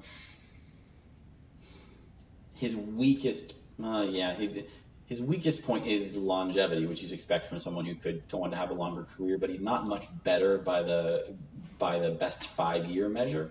So it, it would help if he could put together a couple more years like his peak. I mean, I guess that's a that's a truism for anybody, but he he's got a long way to go. It's it, it seems like if he can't fully recover from his injury now, then he's probably never going to crack the list. He's yeah he's he's further out than I would have guessed. I think. And now two women, uh, starting with Kerber, Angelique Kerber. Kerber was really close. Um, I'm. I don't think she was exactly the next woman in, but she was very close. So maybe she would have been like 135 or something like that. Basically, in that almost exactly the same range as Amanda Coetzer. And you already mentioned her and have written about her, but she's done a bit since then. Swiatek. Yeah, Swiatek will probably make it in next year, and in in one way she's a similar case to Osaka because I think a lot of people just assume that three slams gets you in. I mean, if three slams gets you in the Hall of Fame, it must get you on the tennis 20, 128, right? Um, and one thing I, I wrote about in the in the article you mentioned or that I mentioned first, I guess, it, about Alcaraz and Swiatek is the list was not designed to capture players in the middle or early part of their career. So I'm not saying that like Swiatek doesn't deserve a place. It's just that what we're the way the algorithm treats her now is as if like Connolly or Seles, her career came to an end right now, and we know it doesn't. So even with a pretty modest forecast for the next three years or next five years, she definitely makes it on the list. I mean, just automatically. But the algorithm doesn't make any assumptions about her playing well next year or even playing at all next year. So as it is, I, I think she's maybe not quite in the top 150, but pretty close. So one more year like this one, and, and she's in with probably with room to spare. The we have two more kind of snub related questions, people who aren't on the list, but or three more uh, in two types. These aren't about specific players, but more about groups of players. So first, double specialists.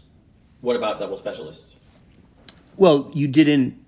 You know, there are great doubles players who are on the list because of their singles play. Why aren't double specialists among the 128 best of the last 100 years? Why aren't the best double specialists? partly because it would have been a whole another dimension to consider, and I don't know how to do that exactly. Another another fact is we just don't really have the data. Um, that is something I'd like to fix eventually, but we probably could assemble the data for someone like the Bryan brothers or the Woodies, but doubles data before the open era, or even even more recently for women, it's it's pretty sketchy. So um, I I don't even know how I'd start going about doing that. Okay, and also a category of players who aren't in either of the two you're including, but wheelchair players. Yeah, I wouldn't even know how to get started on that. You know, I, I don't know enough about wheelchair tennis to say any of this very confidently, but I get the sense that the that the fields are so small at the top that it would be tough to compare. Like, I was talking earlier about how it, it seems pretty straightforward to compare men's and women's tennis because once you convert everything into percentiles, the distributions of, of how how strong the players are are relatively similar. I, I'm guessing that if you tried to make a very long list of wheelchair players, then the distributions would look very, very different. Um, just because the the fields are so top heavy. And I guess some of that is probably just participation at this point. It's not as popular a sport. It's not as accessible to as many people. Um, so I, it's just so far out of my my knowledge base that I it honestly never even crossed my mind to include wheelchair players. Here's here's another about players not on the list. If Ora Washington merited a spot are there pre-integration black men players who belong on the list as well? It's a brilliant question. Um, compliments to whoever wrote that one. Um, the short answer is no, and I would love to know more about this, and maybe I'll make this one of my research topics in the future. There were some very good um, black men players in those years, and for reasons I don't fully understand, they generally didn't stick around the the black game for as long as Ora Washington and a couple other women did. Um, the, the name that is probably best known is Jimmy McDaniel, who played an exhibition match with Don Budge in the early 40s. Um, a lot of the top black players of those of that era, they they went to college. They often went to professional school, like law school or medical school or something, uh, and for for the men, tennis was often like they played when they were in college or for a couple years after college, and they were getting themselves established. Uh, they didn't continue on. For the very few top women, often they did keep playing, and that's the the reverse of what was more common in the amateur era for for white players, where women would get married and leave while the men might stick around for longer. Um, but the best men players like Edgar Brown, Talley Holmes, Reginald Weir, the few names that come to mind, they often would dominate for a couple years and then maybe they'd play some tournaments, but they would move on and they would no longer be like a, an unquestioned number one. So it's very possible that talent wise, that one or more of those men would have deserved it. Uh, but in terms of what they accomplished, there wasn't anybody who put anything close to the, the type of longevity on the board that Ora Washington did.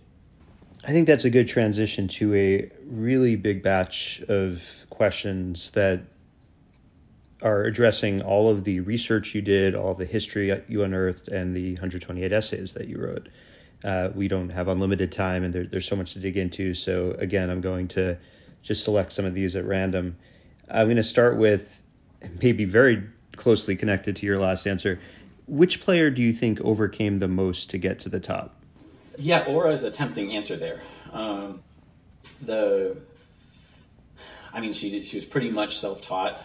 Um, she didn't, I, I forget what age she was when she started playing, but maybe she was 19 or 20 or something. That's a good answer. The, the only reason not to say Ora Washington is that the top for her meant something different. So it, it's really, really, really tough to judge the, the, the objective quality of black tennis before integration because there just weren't that many serious players. There weren't a lot of coaches available.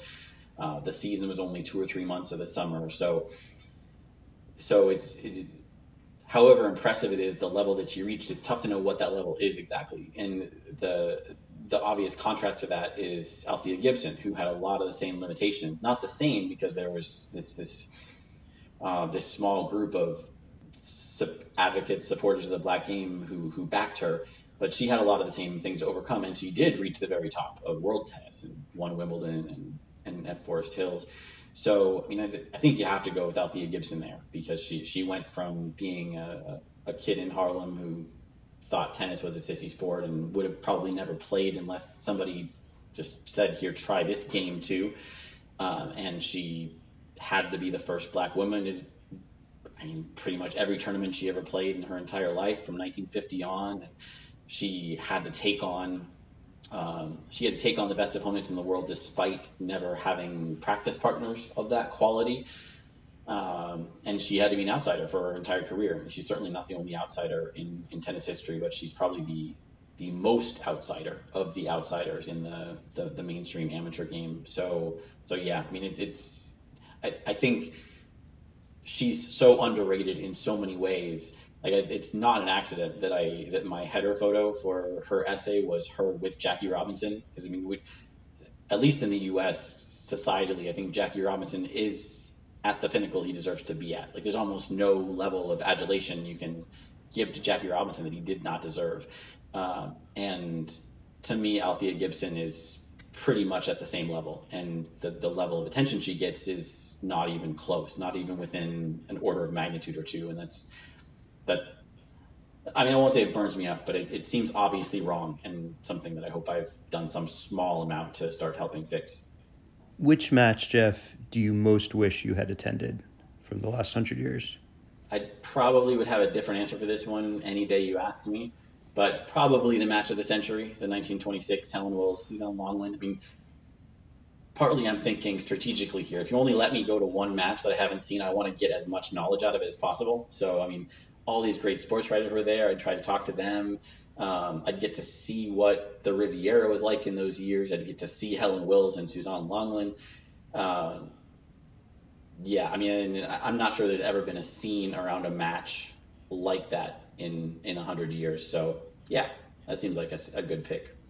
I mean, it's it's called the match of the century. It kind of answers itself, I guess. Yeah, it's, it's um, interesting that there's. A, I think the more common joke in the last couple of decades is the idea of the trial of the century. That you know, if you if you have a big trial in 2001, it's the trial of the century. But is it really going to stand up for 99 more years?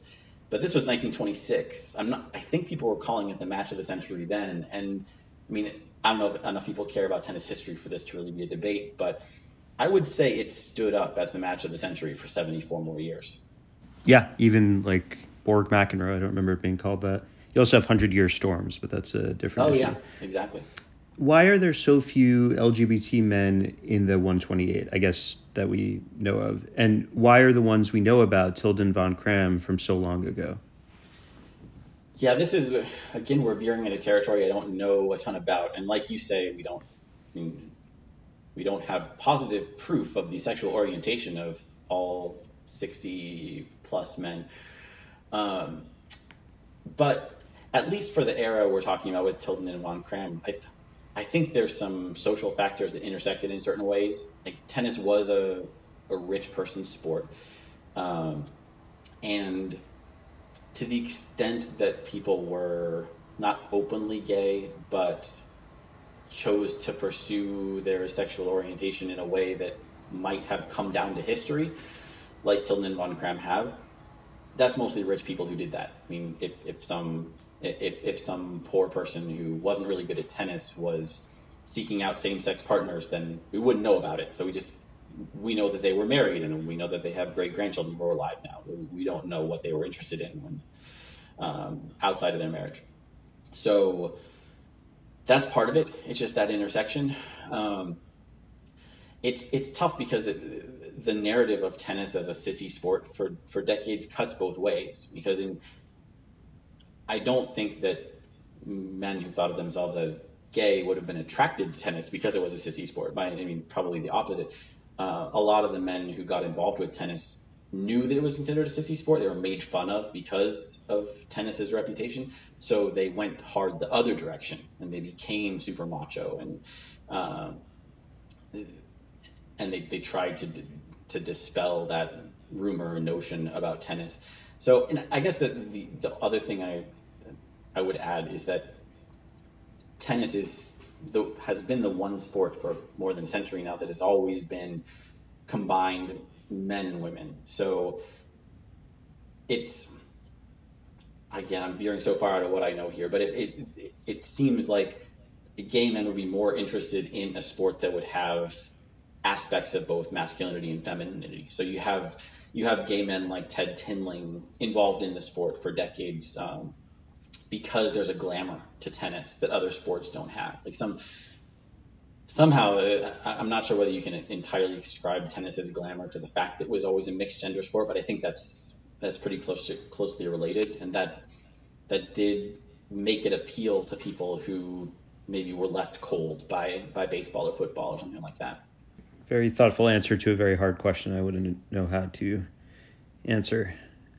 Jeff, what was your least favorite newspaper or writer or other source that you drew upon? Okay, there's this book from I think 1984 called Once a Champion by a guy named Stan Hart, who was a literary editor. And what he did was he wanted to be a gonzo journalist. He went around the country for I guess a year and sought out all the living champions he could find. So he talked to, to Jack Kramer, Don Budge, Ellsworth Vines, and on and on the list goes. There's maybe maybe 30 chapters or something in there. And when I first heard about this book, I was so excited. I mean, this is this is someone who went out and talked to all the people who never wrote an autobiography, were stars before the era of really in-depth journalism that would that would get into like the, the personalities of the players. Uh, like oh, it felt like a lot of the stuff that I felt was missing from from all but the very best players of that era might be in this book, and like I, I, having stuff shipped to Norway is a huge pain in the ass. So I I had it shipped to my dad. My dad brought it when he came to visit. I was super psyched to read this book, and like half the book is about him like arranging to talk to the players and taking a, taking a taxi to their house and getting snubbed by some players. And he wanted to play tennis with everybody in like the the Hunter Thompson Gonzo style. And a, a ton of it was like he had a knee injury, so he felt like he had a hard time in that match, but he was still proud for taking two games off of whoever, and somebody didn't want to play because their knee was hurting. It's just there is some good stuff in that book um, because he did he did interview all the all all of these players, and uh, it's not a total loss, but it's it's just 400 pages, where about 350 pages you're you're thinking what a, it's just this enormous wasted opportunity. Like, what was this guy thinking? Like, you've got you've got an, a day with Don Budge, and you're gonna fret about the fact that he won't play tennis with you, and it's okay because your back is acting up, and he he came into New York, and you're flattered, and he's treating you like he might be a real buddy. It's like, dude, I don't care, and it's it's that for hundreds of pages. So I. It, the moral of the story is don't buy that book. Yeah, don't waste an opportunity like that. Uh, well, I'm glad that you had the opportunity to vent. It sounded like yeah, that was to. long a long time coming. Thank you. Back to the hard social issues questions. There are only six black athletes in the 128. Uh, this is the author of the question, uh, Charles Friesen, asserting this, so I haven't checked, but he seems to be quite thorough. Uh, Serena, Venus, Gibson, Ashe, Washington, Garrison, and another seven or so who might be identified as people of color by some standard. Richard Gonzalez, Pancho Segura, Goolagong, Chang, Barty, Nishikori, Li Na. Does tennis have a racism problem? Is it improving? Well, I definitely think it's improving. Um, I don't know if it has a racism problem now. That's definitely above my pay grade. Um, it it's improved massively. I know there's a lot of people working very hard to continue to improve it. It seems like a, a lot of social questions like that these days, whether we're talking about tennis or or STEM or anything else, it's it's just about making sure the opportunities are there because I don't think anybody doubts that if if like a, a, a brilliant 12 year old black tennis player or any any ethnic group tennis player turns up, there will be people who will support them and back them and, and, coach them and give them whatever they need. The opportunities will be there. The the challenge is making sure that person gets a racket put in their hand, or maybe they choose tennis instead of another sport. And I mean that's that's an enormous challenge, and there are I mean all sorts of reasons why um, why blacks in particular and probably other ethnic groups would steer clear of tennis. I mean I know that simply the fact of having examples like Serena and Venus is is huge. Just like like having the example of, of Althea and Arthur Ashe was huge to generations of players. Um, and Serena is such, so transcends the sport that it seems like there'd be more people who would seek out tennis beyond like beyond the, the, the groups that are trying to put more rackets in more hands. But um, but I don't know. I mean, it, it, these things these things take a long time in the in the best of circumstances, and tennis is a is still a rich person's sport to some extent. Um, it's in it, it's I don't want to say it's losing popularity in the U.S., but it's definitely not really gaining popularity in the U.S. So it it's it's not getting any more likely that some very athletically talented nine year old is going to, to, try to become a tennis player. Um, so it, it, makes it hard for these things to change. So I, I don't know. It's um, it's it's definitely something to to be aware of and and I don't know try to try to fix when we can. This is my aggregation and edit of a lot of people's reaction to one particular essay. Jeff, why do you hate Justine Henin so much?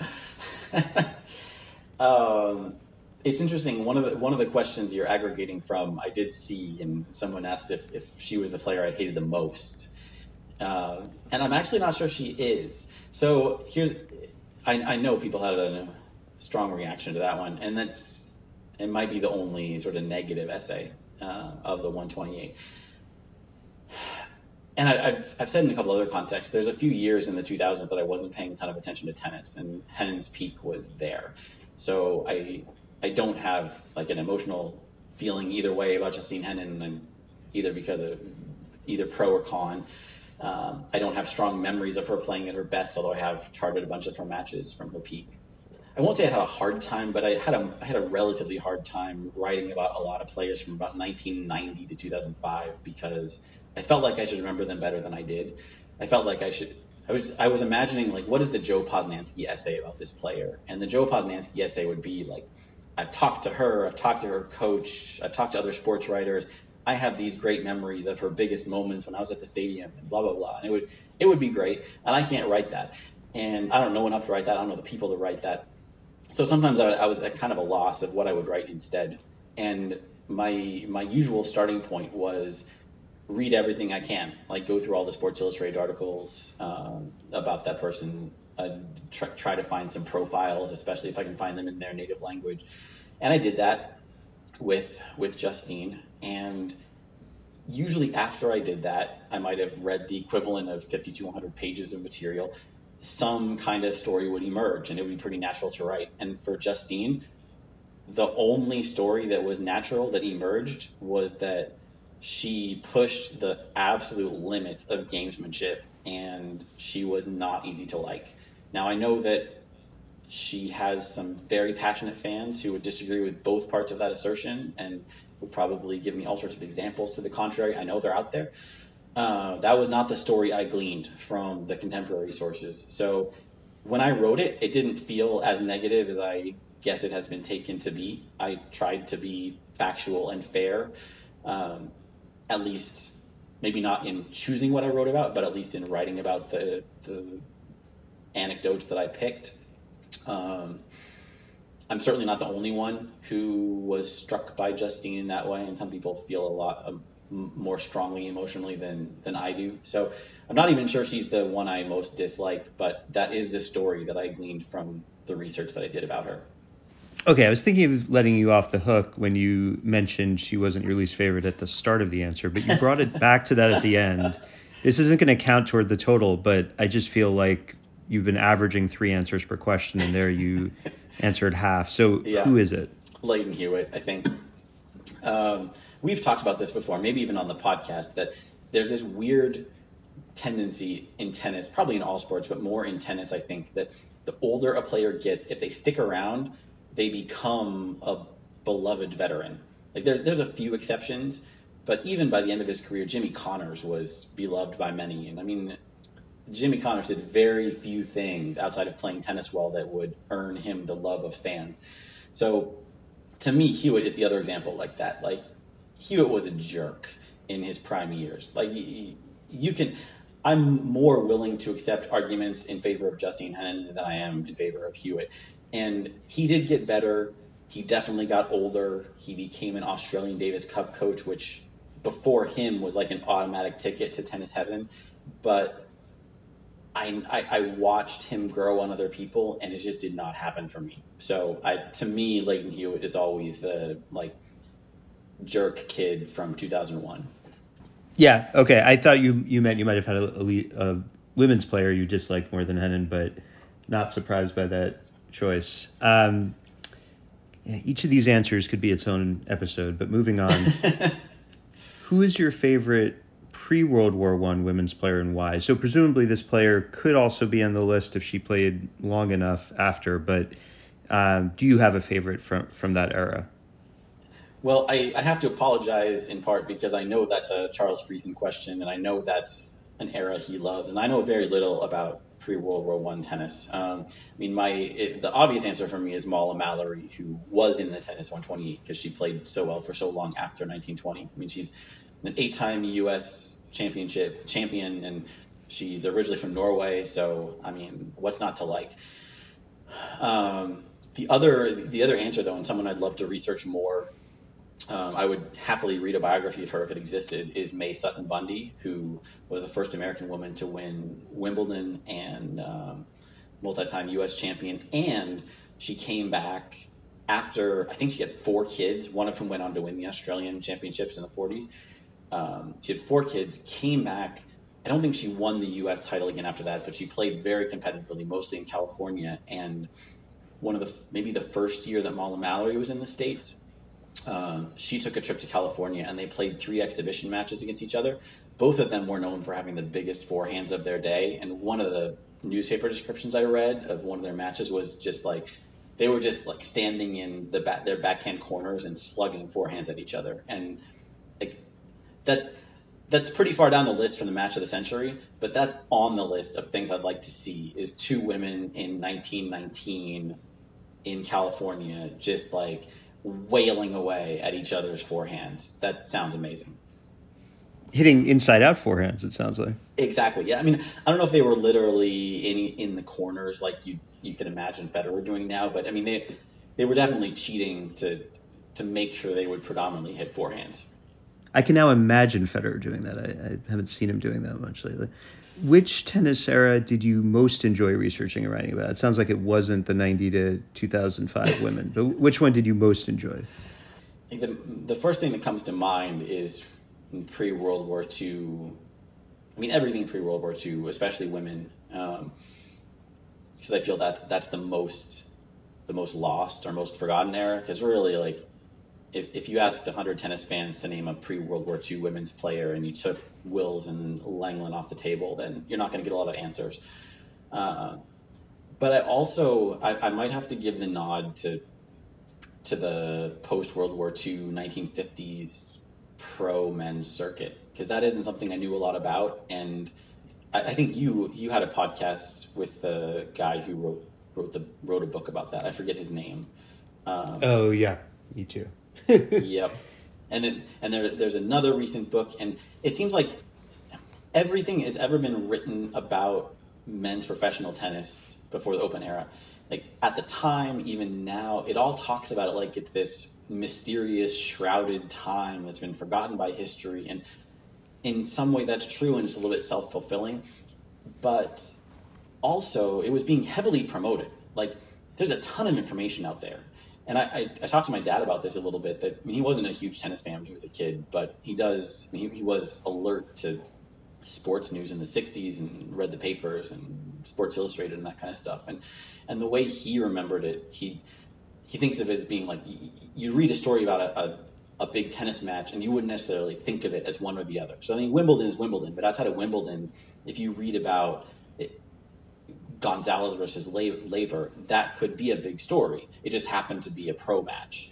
So maybe if you were a sports writer, you really recognize the difference. Um, maybe if you were like an Eastern establishment rich tennis guy, then you definitely know the difference. But if you were just a fan, um, and you knew, you know, Rod Laver won the Grand Slam two years ago, the fact that he's playing a big match in 1964 or 1965 doesn't really matter whether he's being paid or not for it. It's it's a big match and it's a big story. And I, I kept coming across these mentions, like Bud Collins said it a lot, that it was that it was played behind closed doors or the the the, the, dark the dark forgotten world of pro tennis and I guess I can get to vent a little bit more here.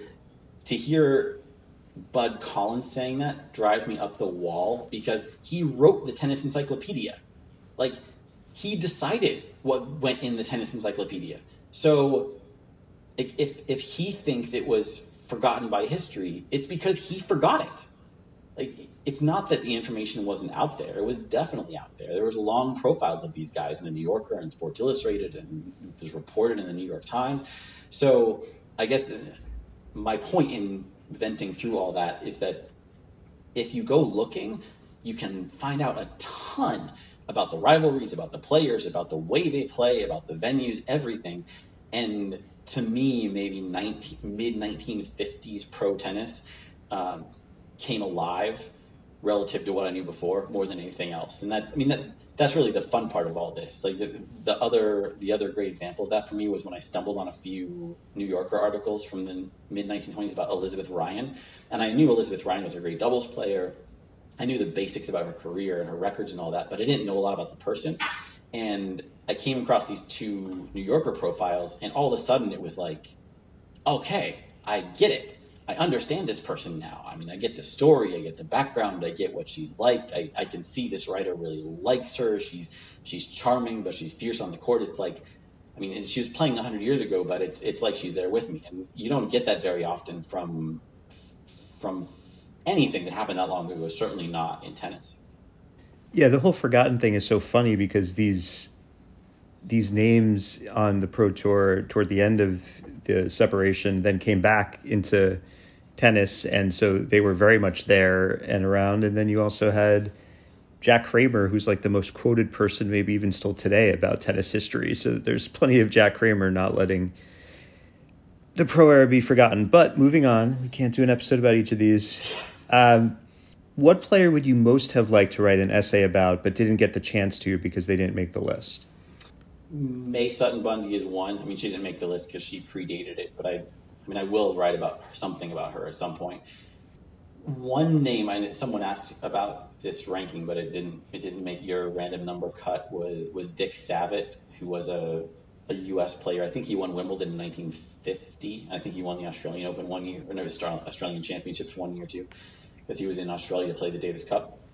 And it's interesting for a couple reasons, few reasons probably. One, he was a Jewish player when there weren't very many of them.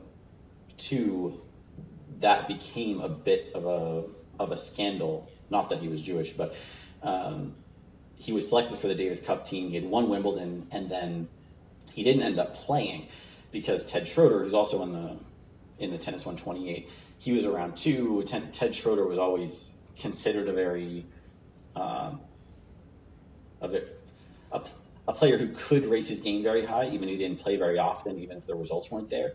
So normally someone who won Wimbledon would be automatically the number one player on your Davis Cup team. but I think Jack Kramer was around and Kramer and Schroeder were buddies. So Schroeder ended up playing at the expense of Savitt uh, because one version is because people thought Schroeder was more likely to score an upset. Um, the other version is because someone in charge was anti-Semitic and Savitt was Jewish.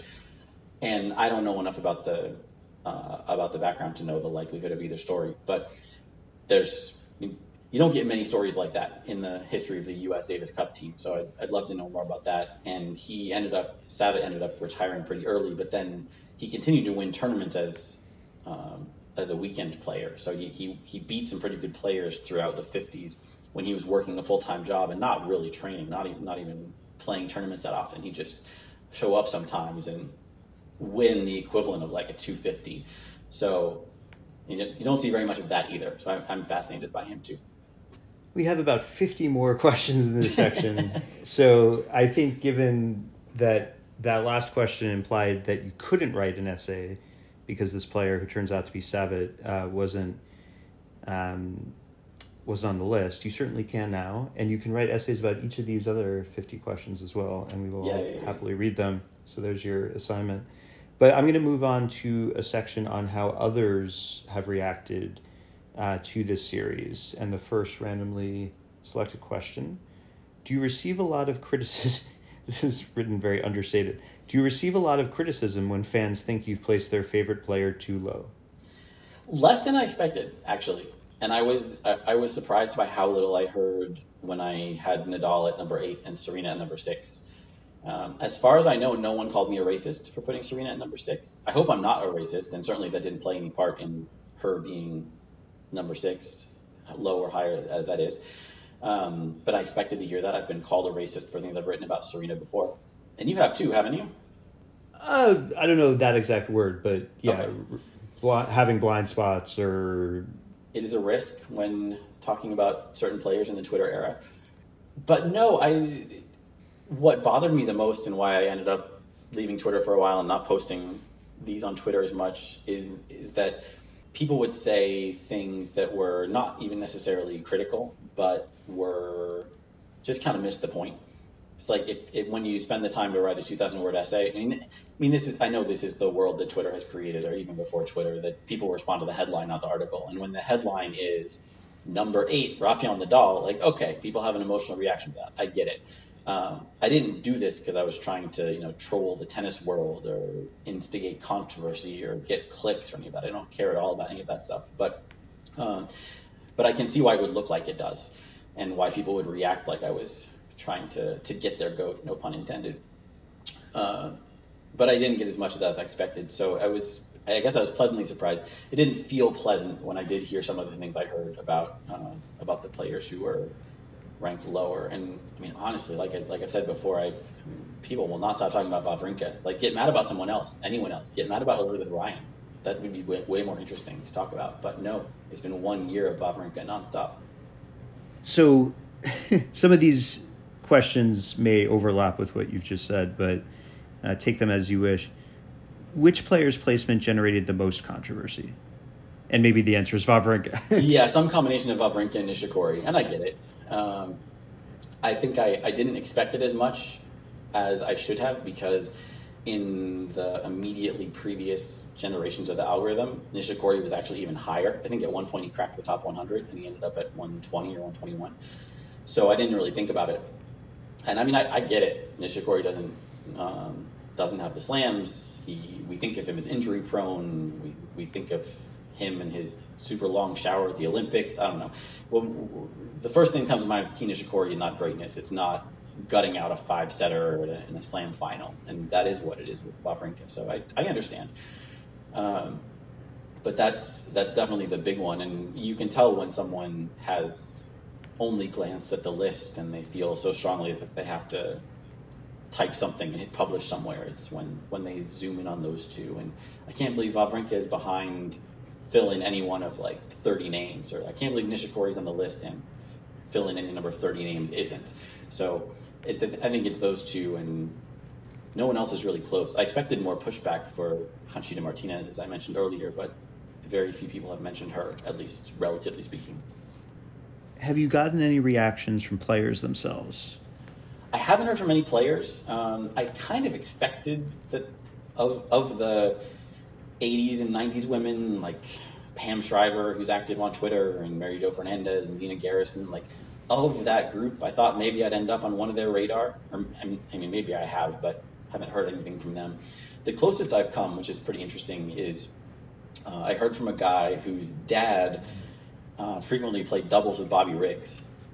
So his dad and his uncle were were players on the circuit in in the 40s, and one or both of them played Don Budge, and they played Bobby Riggs. They're around Chicago, and Bobby Riggs was in Chicago. So he had a lot of great stories. Uh, we've we've stayed in touch, but that's that's as close as I've come to tennis 128 greatness. Oh, and I heard from a I heard from a tennis Hall of Fame journalist, but that I don't have a list for that yet.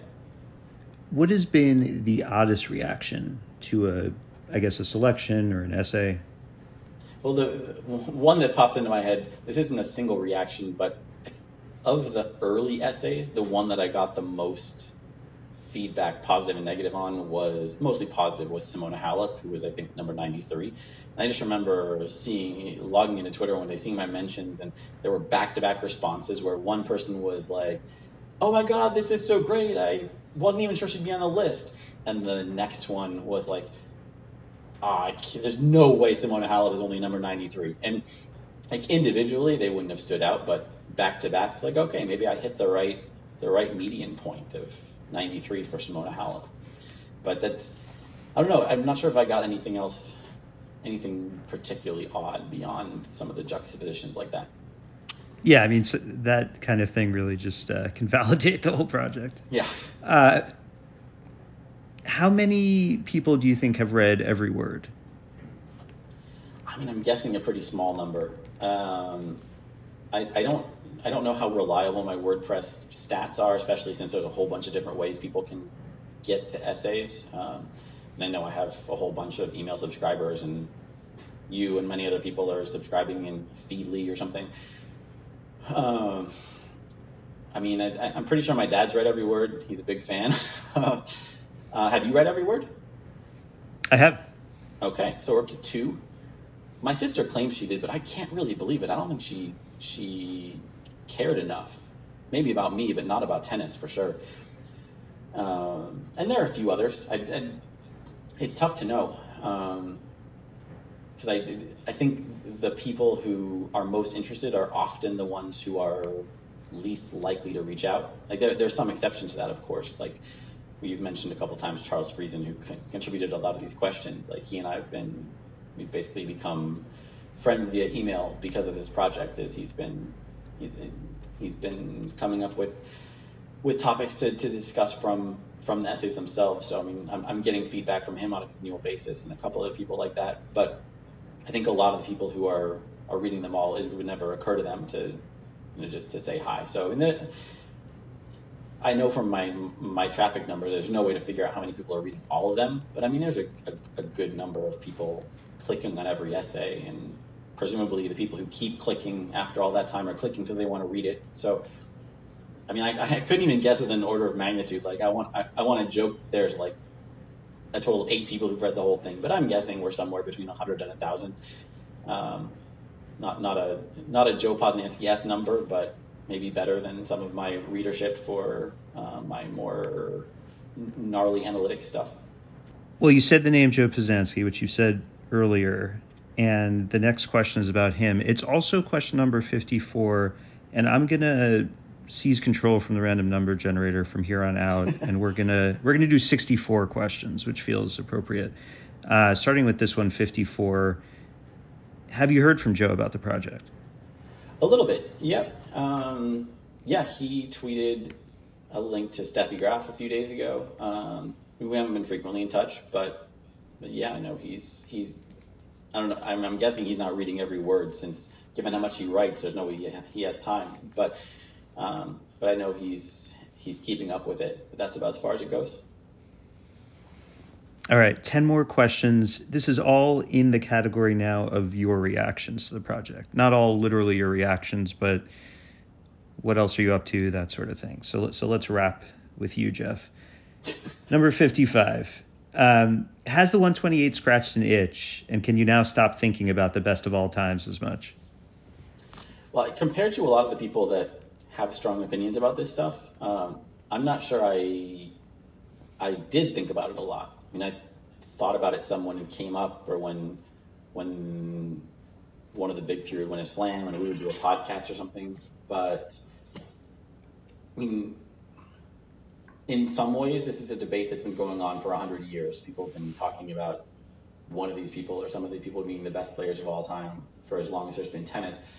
But compared to baseball, since we just mentioned Posnanski, um, there have not been a lot of greatest of all time lists. I mean, Tennis Channel did one about 10 years ago, and I think there's there's been a couple of other ones over the years. But compared to baseball and to some degree other sports, going beyond the top 10 or so isn't really something that tennis fans do. And I think my interest in this was was largely go a finding something to do with all this data I've been harvesting, and b going deeper because it like I mentioned I think in the beginning there's only so many players who even won one slam or two slams. So if you want to do the most the most basic misleading but simple ranking of the greatest players of all time, you take the slam winners and you list them in order of how many slams they won. And you end up with a list of, I don't know, like 250 players. Some of them you have to throw out since they won like one Australian in the amateur era or whatever. You end up with a pretty short list of players. You know there's some you missed. There's like a 77 way tie at the bottom or something. I don't know if these numbers are close to right, but you have you have a really unsatisfying list. And I wanted to know what the list really looks like. And even if you disagree about individual rankings, I think it's it's an important starting point to know that like, okay, Angela Mortimer is I mean, maybe not a top 100 player, but in the conversation, definitely top 150. Or some of these people who we don't think about very much don't don't come up in these debates because they're so far off the top 10. Um, it's it seemed important to me to situate them back in the top whatever they are and to separate them from the you know the teeming masses of, of zero slam and, and one slam winners. So in one sense, it's it's it's scratched that itch. I don't feel the need to come up with other algorithms or some anything like that. But in another way, like anytime you delve into the I mean, not just history, but specifically with history, when you start diving into the history of something, like it's just rabbit hole after rabbit hole after rabbit hole. Like like my little answer about Dick Savitt is stuff that I picked up reading about other players. And if I, you know, spend a day or two research, researching Dick Savitt, I'm going to find out more about other players, and I want to find out more about them, and you know, on and on and on it goes. So uh, the the itches kind of generate generate other itches, which is probably a really bad metaphor for something. But there there'll be more itches to scratch, I'm afraid. Well, in that vein, bad metaphor notwithstanding, what, what, are what are your goals for tennisabstract.com and you know for the Joint at the Hip blog where you posted the essays? As you know, I think Carl, I'm not sure if I've had any like overarching goals. I've just always been scratching my own itches as they come up, and I've I mean my goal has always been to have as much data there as possible. So in not this year, but last year, my my big project was getting the history of women's tennis as far back as I could, which ended up being about 1915. So I've got not complete, but pretty extensive results from 1915 through the beginning of the Open era now. And there are a couple of sites online that have something comparable for men. Um, they have their flaws and their limitations. I mean, it's awesome that they exist. I just it, it's impossible not to use a site like that, being who I am, and not see how to make them better, whether it just means more usable or more complete or, or more whatever. And it's certainly a natural next step to start working on on men's data or to push the women's database back further. I'd like to do that eventually. I'd like to get at least some some subset of doubles results, maybe doubles finals. Um, I mean, I have, a, I have just an incredibly long list of, of potential data sets to add to, to player pages and other parts of Tennis Abstract. Uh, I'm not really sure how I'm going to balance that going forward with um, with writing in the vein of the Tennis 128. I mean, I'm not going to do anything quite like this, certainly not in, in one year again, but I think I will strike more of a balance between historical research and writing and the the data side, whether that means just aggregating data or doing analytics. It'll be more history tilted, but I'm not entirely sure what that'll end up looking like. What advice would you give yourself in January looking back? So if you could today go talk to the Jeff of January 2022 embarking on this project, what would you say? I would say you're going to send your first two drafts to Carl. Carl is going to respond with something very intelligent. You should listen to that and take that to heart. Do you remember what you told me? I mean, I'm guessing I said something about creating like a tough, basically create shoes that you would have to fill, like a, a template you would have to, you'd feel that you had to keep fitting. I don't, I don't know. What yeah, did I say? Yeah, something like that. I don't remember the exact words, but I remember it as like, this seems like it's going to be a lot. Are you sure you want to do this? That's not exactly how you said it, but yeah, I mean, I guess like somewhere. Why don't you write 50 words about number 128? So when you write 400 about number one, it'll seem like you know, I, I didn't say that, but that's that's kind of how I would think of it, I guess. Yeah, and the the really painful irony about that is that those those last those first few essays rather they ended up being short by comparison. I think the first two were about 1,600 words apiece, and I ended up averaging 2,400 um, well, that's kind of what I meant. It was like you're yeah. definitely gonna have more material and more to say about the other player. Yeah, so that that's one piece of advice I've given myself. I'm not really sure how what what the solution would have been because like definitely I could have written less about some of these players and m- maybe I should have in some cases. I don't know. Once once I hit the what the template kind of looked like, it would have felt wrong to have left players without filling in that template or especially with some of the players who were notable for reasons outside their just their game. Like even just someone like like um, Jean Borotra, who was I think 126. Like he's mostly just famous for playing tennis, but he's one of the four musketeers. I can't just I can't just write him off with a short entry. That doesn't seem right. So I don't know. It, I'm not sure what the compromise would have been, and that I would have been ended up being happy with. I mean, I, I couldn't have stretched two years. I guess I could have just done. Uh, tennis 100 or tennis 64 or tennis 50 or something. But um, any of those things probably would have been been healthier. But um, I'm, I guess the point is, I'm not sure what advice I could have given myself then that I would have listened to. But that's what I would have. That's what I would have most usefully acted on if I'd figured out how to do that. Because this was a lot. Yeah, I mean there there is the element of you could write shorter, but it would take longer. And also, if you were going to do that much research, that was probably a big chunk or even the bulk of the time. So actually, it's hard. I have a good answer. What I should have told myself was ignore autobiographies. Interesting. Okay, go on. So, yeah, I mean, it, I think for one thing, there's such an obvious source that it, it, wouldn't have occurred to me to do that. I mean, for one thing, they have obvious limitations, like the fact that, that there's not much there's not much perspective there. You're not going to get you're not going to usually get like choice quotes from other players or um, a, a dispassionate description of their of their game or something. So, for instance, I, was much more successful getting information from other people's biographies. Like, I'm not sure I learned anything about Pete Sampras from Pete Sampras' autobiography, but he has a section at the end of his book, A Champion's Mind, that was um, that was like capsule summaries of his rivalries with his main rivals, and those were great. They were just like half a page, maybe, about maybe 10 or 15 players, and I got tons of great stuff from that about how he played them, or a couple things he remembered about that. So that was valuable. But I was just looking through this before we talked, and the shortest essay I wrote was about Virginia Wade, which kind of surprised me. I wouldn't have predicted that because I think she's super interesting and spent a lot of time on that one, but it ended up being the shortest. And I read her autobiography, and I'm not sure I got anything out of it that I, in, in terms of what I could use. There's probably some some value in having the background of her telling her own story, but I think I could have gotten the same thing from a couple of magazine articles. So maybe about halfway through the project, I realized this and realized you get so much more bang for the buck from maybe 50 pages of contemporary magazine articles or snippets like what I mentioned from the Sampras book than you get from a 300 page autobiography. The other problem being that tennis autobiographies are almost universally bad. So it's tough to stay focused and read them, and I had a, a pace to keep up with. So that worked against me too. But even just the fact that they weren't that valuable would be reason enough to skip them. And you didn't even go into the famous uh, Tracy Austin autobiography.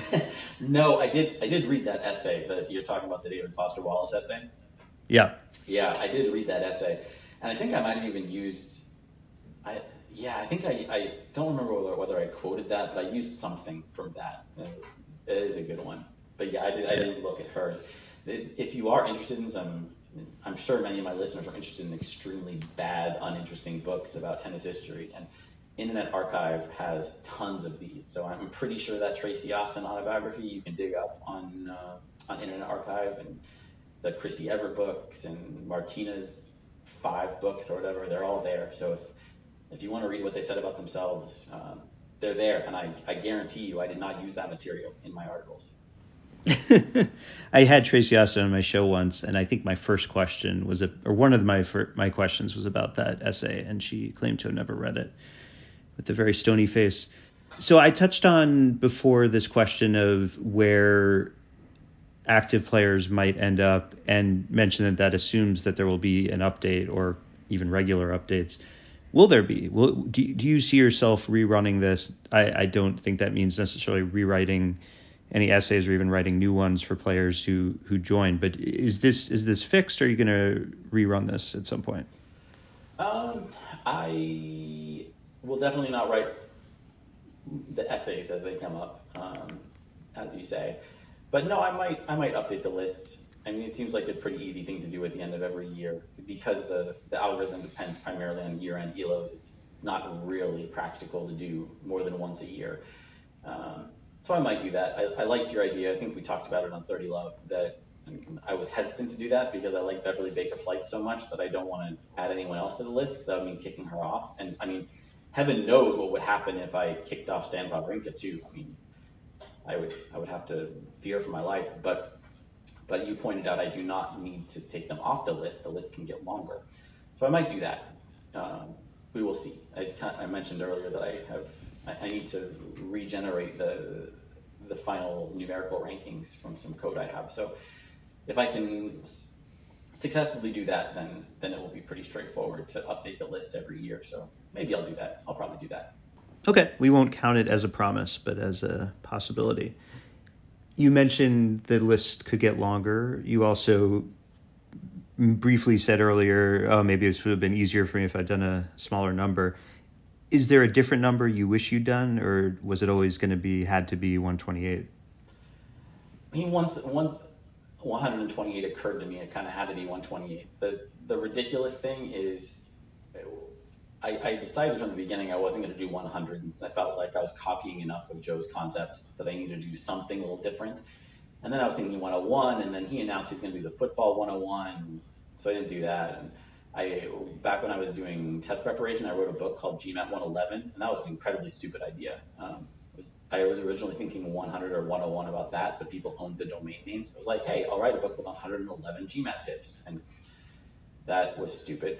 Um, so I ruled that out. And then I was like, oh, what about. Wait, was it stupid because the last 11 were really hard to come up with, or was it just not a catchy number? It just wasn't catchy. I mean, it probably wasn't a great idea for a book. I was. I, I was fairly successful self-publishing and selling my math and verbal books, and I thought that I, I had a at that time a pretty popular blog for people people preparing for the GMAT. Um, so I had a pretty good funnel of people who were potential customers and I thought, you know, I've had these two these two things that have sold pretty well. I should keep going. And yeah, the, everything about that one was wasn't that successful. Starting with the name. Um, but then I landed at 119, which I thought was funny because you could have a set that ended 11-9. Like then I have the tennis 119, and think of how much. That's fun, funny. Yeah. Think of how much fun that would be to explain that all year. That would have been great. Uh, so I'm glad I didn't do that. And then when I got to 128, I was like, oh yeah, no problem. And the other problem is that, like I've said, I'm more interested in filling out the, the, the back half of the list, and those are the stories that I don't know as well. Some of the players I'm more interested in, like like I mentioned, I, I can't imagine taking Beverly Baker Fleitz off the list, so I needed to go to 128 for her. So once I saw who those players were that I would have been cutting off with a shorter list, and it, it would have been tough. I would have lost Molla Mallory. I mean, that makes the whole thing worthwhile to keep Molla Mallory. So I would have lost Rosie Casals. Yeah, I had to go 128. Might not have been healthy, but think that I think it, this was the number that was meant to be. Well, I mean, clearly it should have been 256, and it's pretty lazy of you to only write 128 essays in a year. I'm leaving the other 120 as an exercise for the reader. And, as, and, and when I say the reader, I mean you, Carl. An extra difficult exercise because we still don't have the v not negative two version of what the numbers are. Right. Um. But I mean, I can tell you some of the players are. You can get started while I work out the list. Okay. They, consider them almost done how much will you miss doing the 128, if at all? Mm, for a long time, probably not at all. I might be anticipating the next questions. I think this is on the list, but this has taken every bit as much time as you think it has, um, and possibly more. Like I, I, I, saw some someone asked how much time it took, so I, I tried to kind of back of the envelope work out how much time it took, and I'm given that I have a job and have kids and occasionally sleep and even more occasionally shower. And I'm I, I don't know how it happened. Like I, I mean I think I've watched like three hours of TV and movies in the last six months. It's I I can't remember the last time I saw a friend in person. Like there have been some sacrifices involved in doing this, so um, I'm ready to not be doing it. But that said, I mean I'll probably keep doing it, just not at the same rate. you know, uh, I have to figure out some kind of research project that scratches the same itch to use your or the questioner's phrase, uh, just with not quite the same killing pace. I think there's a good chance the questioner heard you use that phrase on some podcast episode earlier and repeated it back to you, and now it's yours again. Oh god! Um, now it'll never die. just like the thing that's causing the itch. and the itch itself how I think we we covered pretty early on in this episode how you feel about the algorithm and the ranking, but the result is so much more than that, and so much of the time is the essays and and the research that went into it. How how proud are you of the overall result, Tennis 128? I am pretty proud. I was I wanted to ask you actually, Carl. Do you think that the writing got better over the course of the year? I'm not I'm not I'm not fishing for compliments at all you if I thought you were, then I would have said the opposite of what you wanted to hear right at the start. I'm trying to give you a more thoughtful friends. answer. Yeah. I I think I think so. I mean, it's so. I thought the writing was very strong at the beginning. I think one of my first pieces of feedback was like, I think you're trying to do something very difficult here with the writing. Here would be a more straightforward way to do it. And you were like, Yeah, no, I know what I'm doing. I want to do it this way. I'm like, okay, cool. I'm not going to give that feedback again because I mean, I think yeah, most editing feedback should be like, do you realize you're doing this? Okay, as long as you realize it and you knew what you were doing. So, um, I yeah, mean, I think you were from the Jim Courier essay, which I'm still I'm still not confident worked out that great. So if people didn't like the Jim Courier essay, you should know that's my fault. Carl tried to fix it. I I think I mean if I were trying to write 128 essays of similar length and format all about individual tennis players who are near the best of all time, I probably would want to try out lots of different things too, and you know not have it sort of feel like the same style each time. And I think you succeeded. Like I mean, I didn't obviously like some essays more than others, but with all of them, I was like, oh, Jeff is trying something here, but he's still giving me all of the like information he thinks I ought to know, but he's also not overloading me with stuff, especially towards number one that I probably already do know or that is extraneous for Laver where it wouldn't have been for number 100. Yeah, I mean, I think your challenge got harder too, right? Because you were whatever you wrote about um, many of the first 30 or so you wrote, I would have would be the first I'd be encountering it, and then for the last 30 or so, for any fans of tennis history, like you were going to try to give them something different, but also not let them down by not hitting the really important parts. So anyway, yeah, the, long answer, yes, I think it got better one thing that really stuck with me, um, there was a review of Posnanski's book. I think it was Leigh Montville wrote this in the Wall Street Journal, and I mean Leigh Montville is a another like very veteran, very skilled baseball journalist. I think he didn't he write a Babe Ruth biography or something like that? Like he's extremely knowledgeable yeah. guy, and I think he even said like these are my qualifications before he gave his compliment where he said like every single one of these essays I learned something new.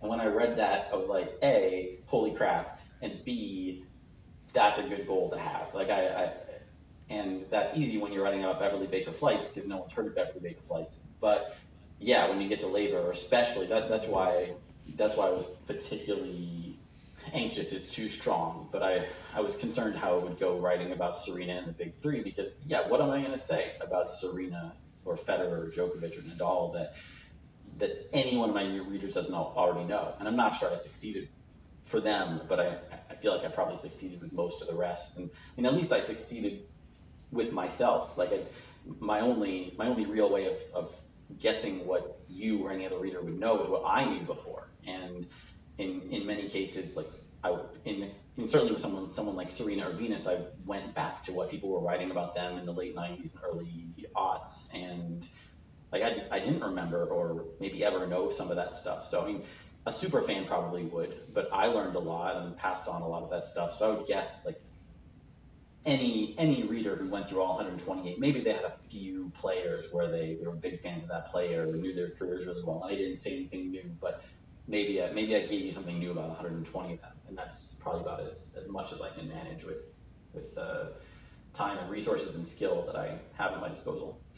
And you have data at your disposal. And you know, one thing that I was curious about from even before the first essay, but then after the first few, was how what balance you're going to strike between you have this incredible resource that you've created or prompted the creation of and helped create the match charting project. You have all the projects to get the historical data uh, for match results, especially for women's tennis, and like how much of the essays would fit your brand of being very analytics heavy, and how much would be more qualitative, historical, or just you know more based on match results. And I think that was another thing where it's not that you got better, but I was just like very happy with how the balance worked out, and also how it was very different for certain essays. Like some essays had very different styles because they were more stats driven, but it wasn't the majority of them. Yeah, I wasn't sure how that would pan out either. I think I expected the contemporary players to be more statty than they ended up being, which I, I mean, I think it, I think I made the right choice by the end. But if you'd asked me what the Djokovic essay would look like back in January, I would have expected it to be even heavier towards statistical stuff. Um, and I will say that with, especially with women players before the Open era, like it might not have been obvious how much work, not necessarily mine, but how much recent research went into just having the basic uh, basic stats about their career, or like the, how many how many matches they won in their best season, or what their peak elo was, or how many three setters they won, or whatever. Like that is some hard won information. Uh, that was that was not just sitting in a book somewhere for me to unearth. Like I or someone else spent a lot of time digging up the details to to get there, and sometimes sometimes it felt it felt like I was kind of wasting it. I'd be like, oh, I I know how much work it took to get this one fact, and then it would be like one sentence close to the end of an essay, like, oh, oh, that was so hard. But uh, I mean, I'm not gonna I'm not gonna like highlight it and put it on top just because it took a lot of effort. So um, it, it would have been a lot harder to do if it wasn't there. That's for sure. Yeah, I mean, you you arguably couldn't have done the project at all because you wouldn't have known how to rank some of the some of the players. So uh, this is like the reward for all that that work that you and everybody else was doing on that project. This is this was suggested by a few people as a question, but also I think is self-suggesting by the project being being inspired by a book project. W- will you publish the results and essays in a book? Uh, probably not. There's no plans to do that. Posnanski's book was a quote surprise bestseller, and I joked to somebody that mine might be a surprise, not financial disaster, if I chose to produce it. Um, it's just so long, and and there's only so many rewards for publishing niche sports history books. So, you know, a lot a lot of the rewards are things that I don't care about. Like, even if it was moderately financially successful, it wouldn't matter a lot to me. Like I wouldn't be able to quit my job or something because I was, you know, a best-selling tennis history author. Um, I don't think it would open a lot of doors for me that I care about opening. So the way I feel about it right now, it's like anybody who wants to read this stuff can go read it. Sounds like a lot of people are finding it, recommending to their friends, reading one and deciding to read more and that's all great and that's kind of to the extent that I was worried about what other people would think about it, that's what I wanted to happen and that's what's happened. So I mean if if somebody out there is an agent or a publisher or they know someone who is and they really feel passionately this ought to happen and they can think of why I should too, then I'm open to hearing about that. But that's a really high bar, I realize. So I I don't anticipate that happening, and that's why. But you know, you never know. It could happen. I'll keep that spot on my shelf open for you. Um, well, I'll send you a. My dad printed them all out, put them in four binders. So, a, I'll send I'll send you that photo so you'll know how much room on your shelf you need to save, and B, don't do that. Was it double sided? I don't think so, but I don't know. He only showed me the the binders on a shelf. This is no, question number 63, the second to last we'll do. And before we do it, I think this is an appropriate time because of the nature of the question to also thank all the people who inspired questions or directly submitted questions to you or me or on message boards for all to see. Um, I, am not sure this is really comprehensive because these, some of these questions probably covered things people have said on message boards or tweet threads I didn't see. Uh, but I'll I'll take my best shot at these names. Jeff, please correct me and also add anyone I'm missing who helped with the questions for this episode because we really did get a lot of help. Uh, Charles Friesen, we mentioned. Does he pronounce it Keys? I forget. Case. Case. I met him, but I it's just not how it looks to me as an American. Odin FK, that's maybe a Twitter name. That's a Twitter uh, handle, yeah. Mark Poster, I hope that's how he pronounces it. I hope so too. Uh, ben Rothenberg, Petter Vets, we mentioned, Simon Hurst, Kemortan Valeriu, maybe, uh, Tony P. Blangino, Venu Satuluri, Jonathan Stager, Khaled on Twitter, Sam on Twitter, Sam was a big fan and uh, uh, very engaged reader of the series. Stephen on Twitter, Jasmine on Twitter, TNUY underscore X on Twitter, Hawk of GP also Twitter, Blaovich on Twitter, RDA on Twitter, OW on Twitter with a series of questions, and on the British tennis message board, John H comes home. Uh, was there any major omission who submitted questions? You know. Well, big thanks to Carl Bialik for filtering all those things and coming up with questions of his own. And I, I, I get the sense that was a pretty substantial task I asked you to take on to make sense of this question list and manage this episode. So thank you. Uh, it was fun, and I mean, I would have spent that time coming up with my own instead of collating these better ones. I did add a few. Um, the question itself, uh, which I think we've already included some of the names you'd want to thank, but it was just someone asked, "Who would you like to thank for support in this journey?" And you just thanked me. You don't have to say me, but uh, anyone. We, I mean, I know we didn't say Jeff McFarland's name. I think I know he's he was on the podcast earlier. Is there anyone else you'd like to thank? Yeah, and, and I'm glad you mentioned Jeff because he did. He and was the only other person besides you who I sent drafts of the list to, and I probably should have paid a little more attention to what he said too, because I think he warned me about some of the the rankings that would uh, rile people up the most. I mean, it wouldn't have made me change anything, but it would have been nice to internalize that warning a little better. But no, he gave me some great feedback about uh, how the algorithm could evolve that I, I took into account. And um, I, the people who stick out are the ones who were engaged with the project all along. Like I mentioned, Charles already, and you mentioned Sam on Twitter. Um, the crew on the the British tennis message board were following along every single step of the way. And I mean, I hope I, I hope I know they were enjoying it as well. But I I just want to say that it made such a huge difference to know that people were were reading every one and keeping up and in a few cases rooting for me. Like I, I know that most people are are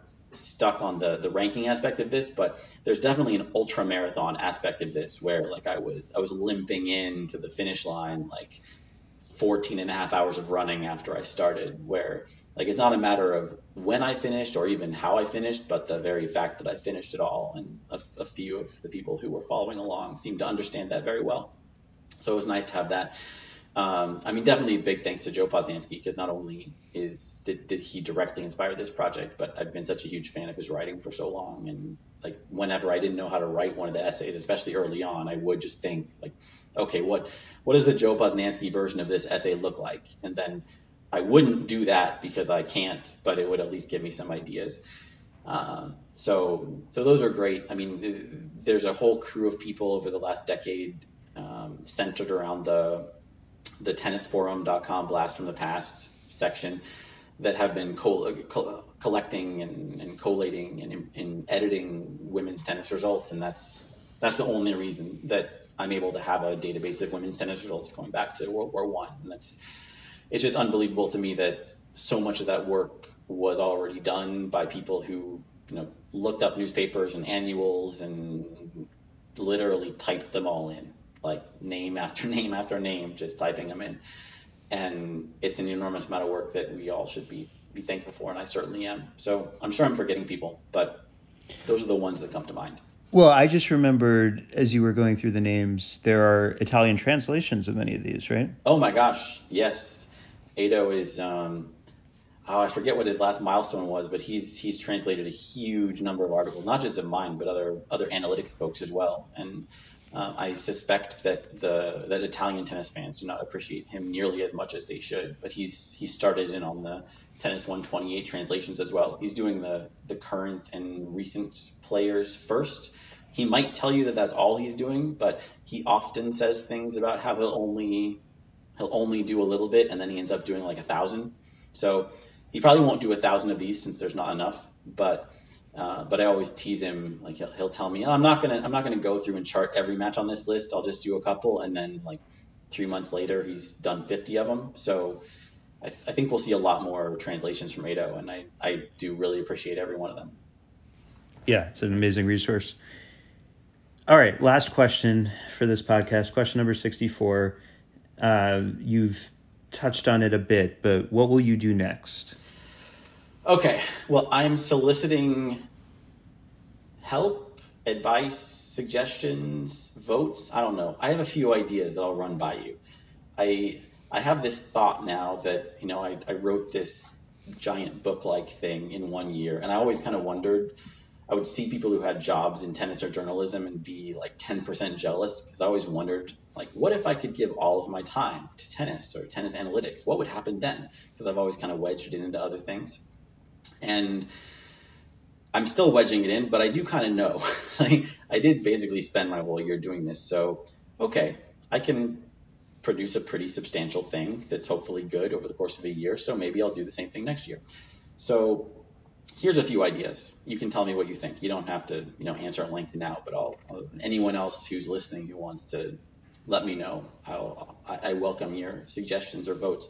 One is just to say, you know, damn it, there's too many bugs, too many missing things on Tennis Abstract. You need to just fix it. So I need to spend 2023 to making Tennis Abstract work right. So that's definitely a year long project or more. That's one.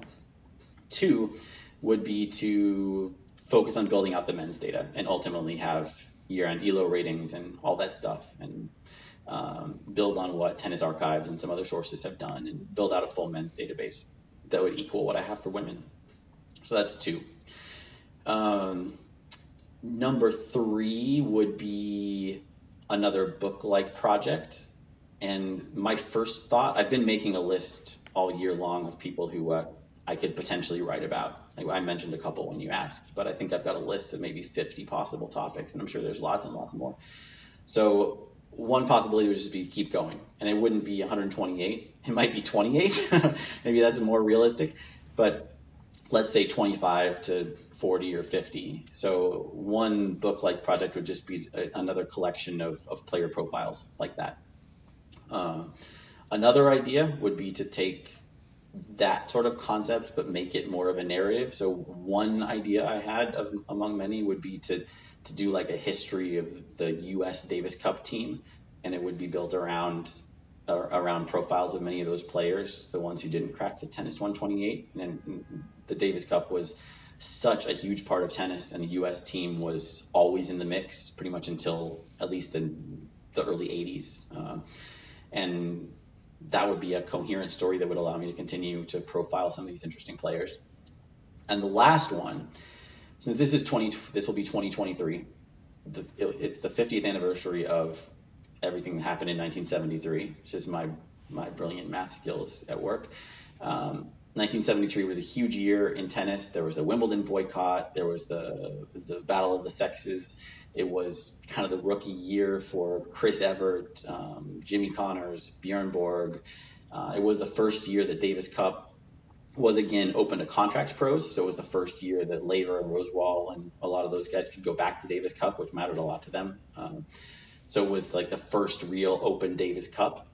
That was a huge deal. So you can argue whether it was the pivotal season in open tennis history, but it feels like one of the main ones. So I've considered doing some kind of like 1973 diary or some series of, of essays going through 1973 uh, as it happens 50 years later. So those are my five main ideas. I guess the sixth idea would just be to sleep more or spend more time with my kids. I don't know, but that seems unlikely. So first five are my are my leaders in the clubhouse, um, and I'm interested what people think about them. All right, so th- make sure that I can recap this. There's fixing bugs, making the site work better. That's one. Uh, Make tennis abstract great again. That's the, the slogan. Okay, and then there was doing the same thing with, uh, you know, older men's results that you've done with women's, correct? Yep. And the, extending the concept of tennis 128, but maybe doing a more manageable number of additional essays in that format, 25 to 50. Uh, there's doing something like that kind of writing, but more with one coherent narrative around a theme, perhaps Davis Cup. And then there's like continuing to write essays about tennis history, but about one season in particular, 1973, it being 50 years before 2023, and perhaps like timing the essays to the time of the year that the essay is loosely about in 73. Is that a fair representation of the five choices? Yeah, definitely. So I know there are a lot of people who are going to be excited to hear about these, and you maybe you'll solicit feedback in other ways as well. Are you asking me what I think? Sure. I mean, I don't know if you different. Well, I don't know if you deliberately listed them in this order, but I think the fifth one is the winner. Yeah, I'm leaning that way too. I also think. I mean, the bugs thing sounds as a user great, but sounds as a doer sort of like you were saying. It doesn't sound that fun to try to recreate that the the data and the for the final rankings like so you might not do it for a while like it just doesn't sound like you'll enjoy it or um, they'll be very motivated to do i mean i know you're a great programmer and there'll be some fun aspects to it but it's sort of like backward facing. Well and a lot of it, it's stuff that i've been putting off for a long time so the fact that i've been putting it off is a good sign of how much i want to do it. Yeah. I think any of the other four sound interesting. The men's one i just feel like you getting involved, figuring out how to incorporate into your site. I guess eventually it'll take a lot of your your work, but there are a lot of communities of people interested in that sort of thing, and maybe Tennis 128 can galvanize more people. It doesn't have to be your project. That's true. Yep. So the yeah, other three are writing, and the the year one just sounds very nicely thematic if you're looking for something to do for a year.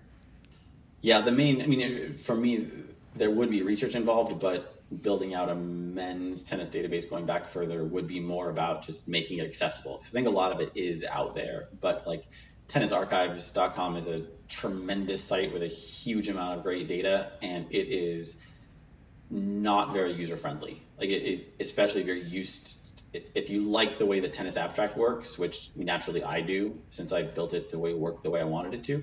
Um, you won't be as happy with some other sites that are with results in tournaments. So, like, if, there were times where I was working on essays for for pre-open era men, and like I, I wanted nothing more than to, to just search for their tennis abstract page and browse through their results, like I would a woman of the same era. And you just can't do that on any other websites. So even if it was just the organizational aspect, then um, that would have a lot of value for me personally. But it is also as I know from working on the women's stuff last year, it is an enormous task. So yeah, there's a strong case against that too.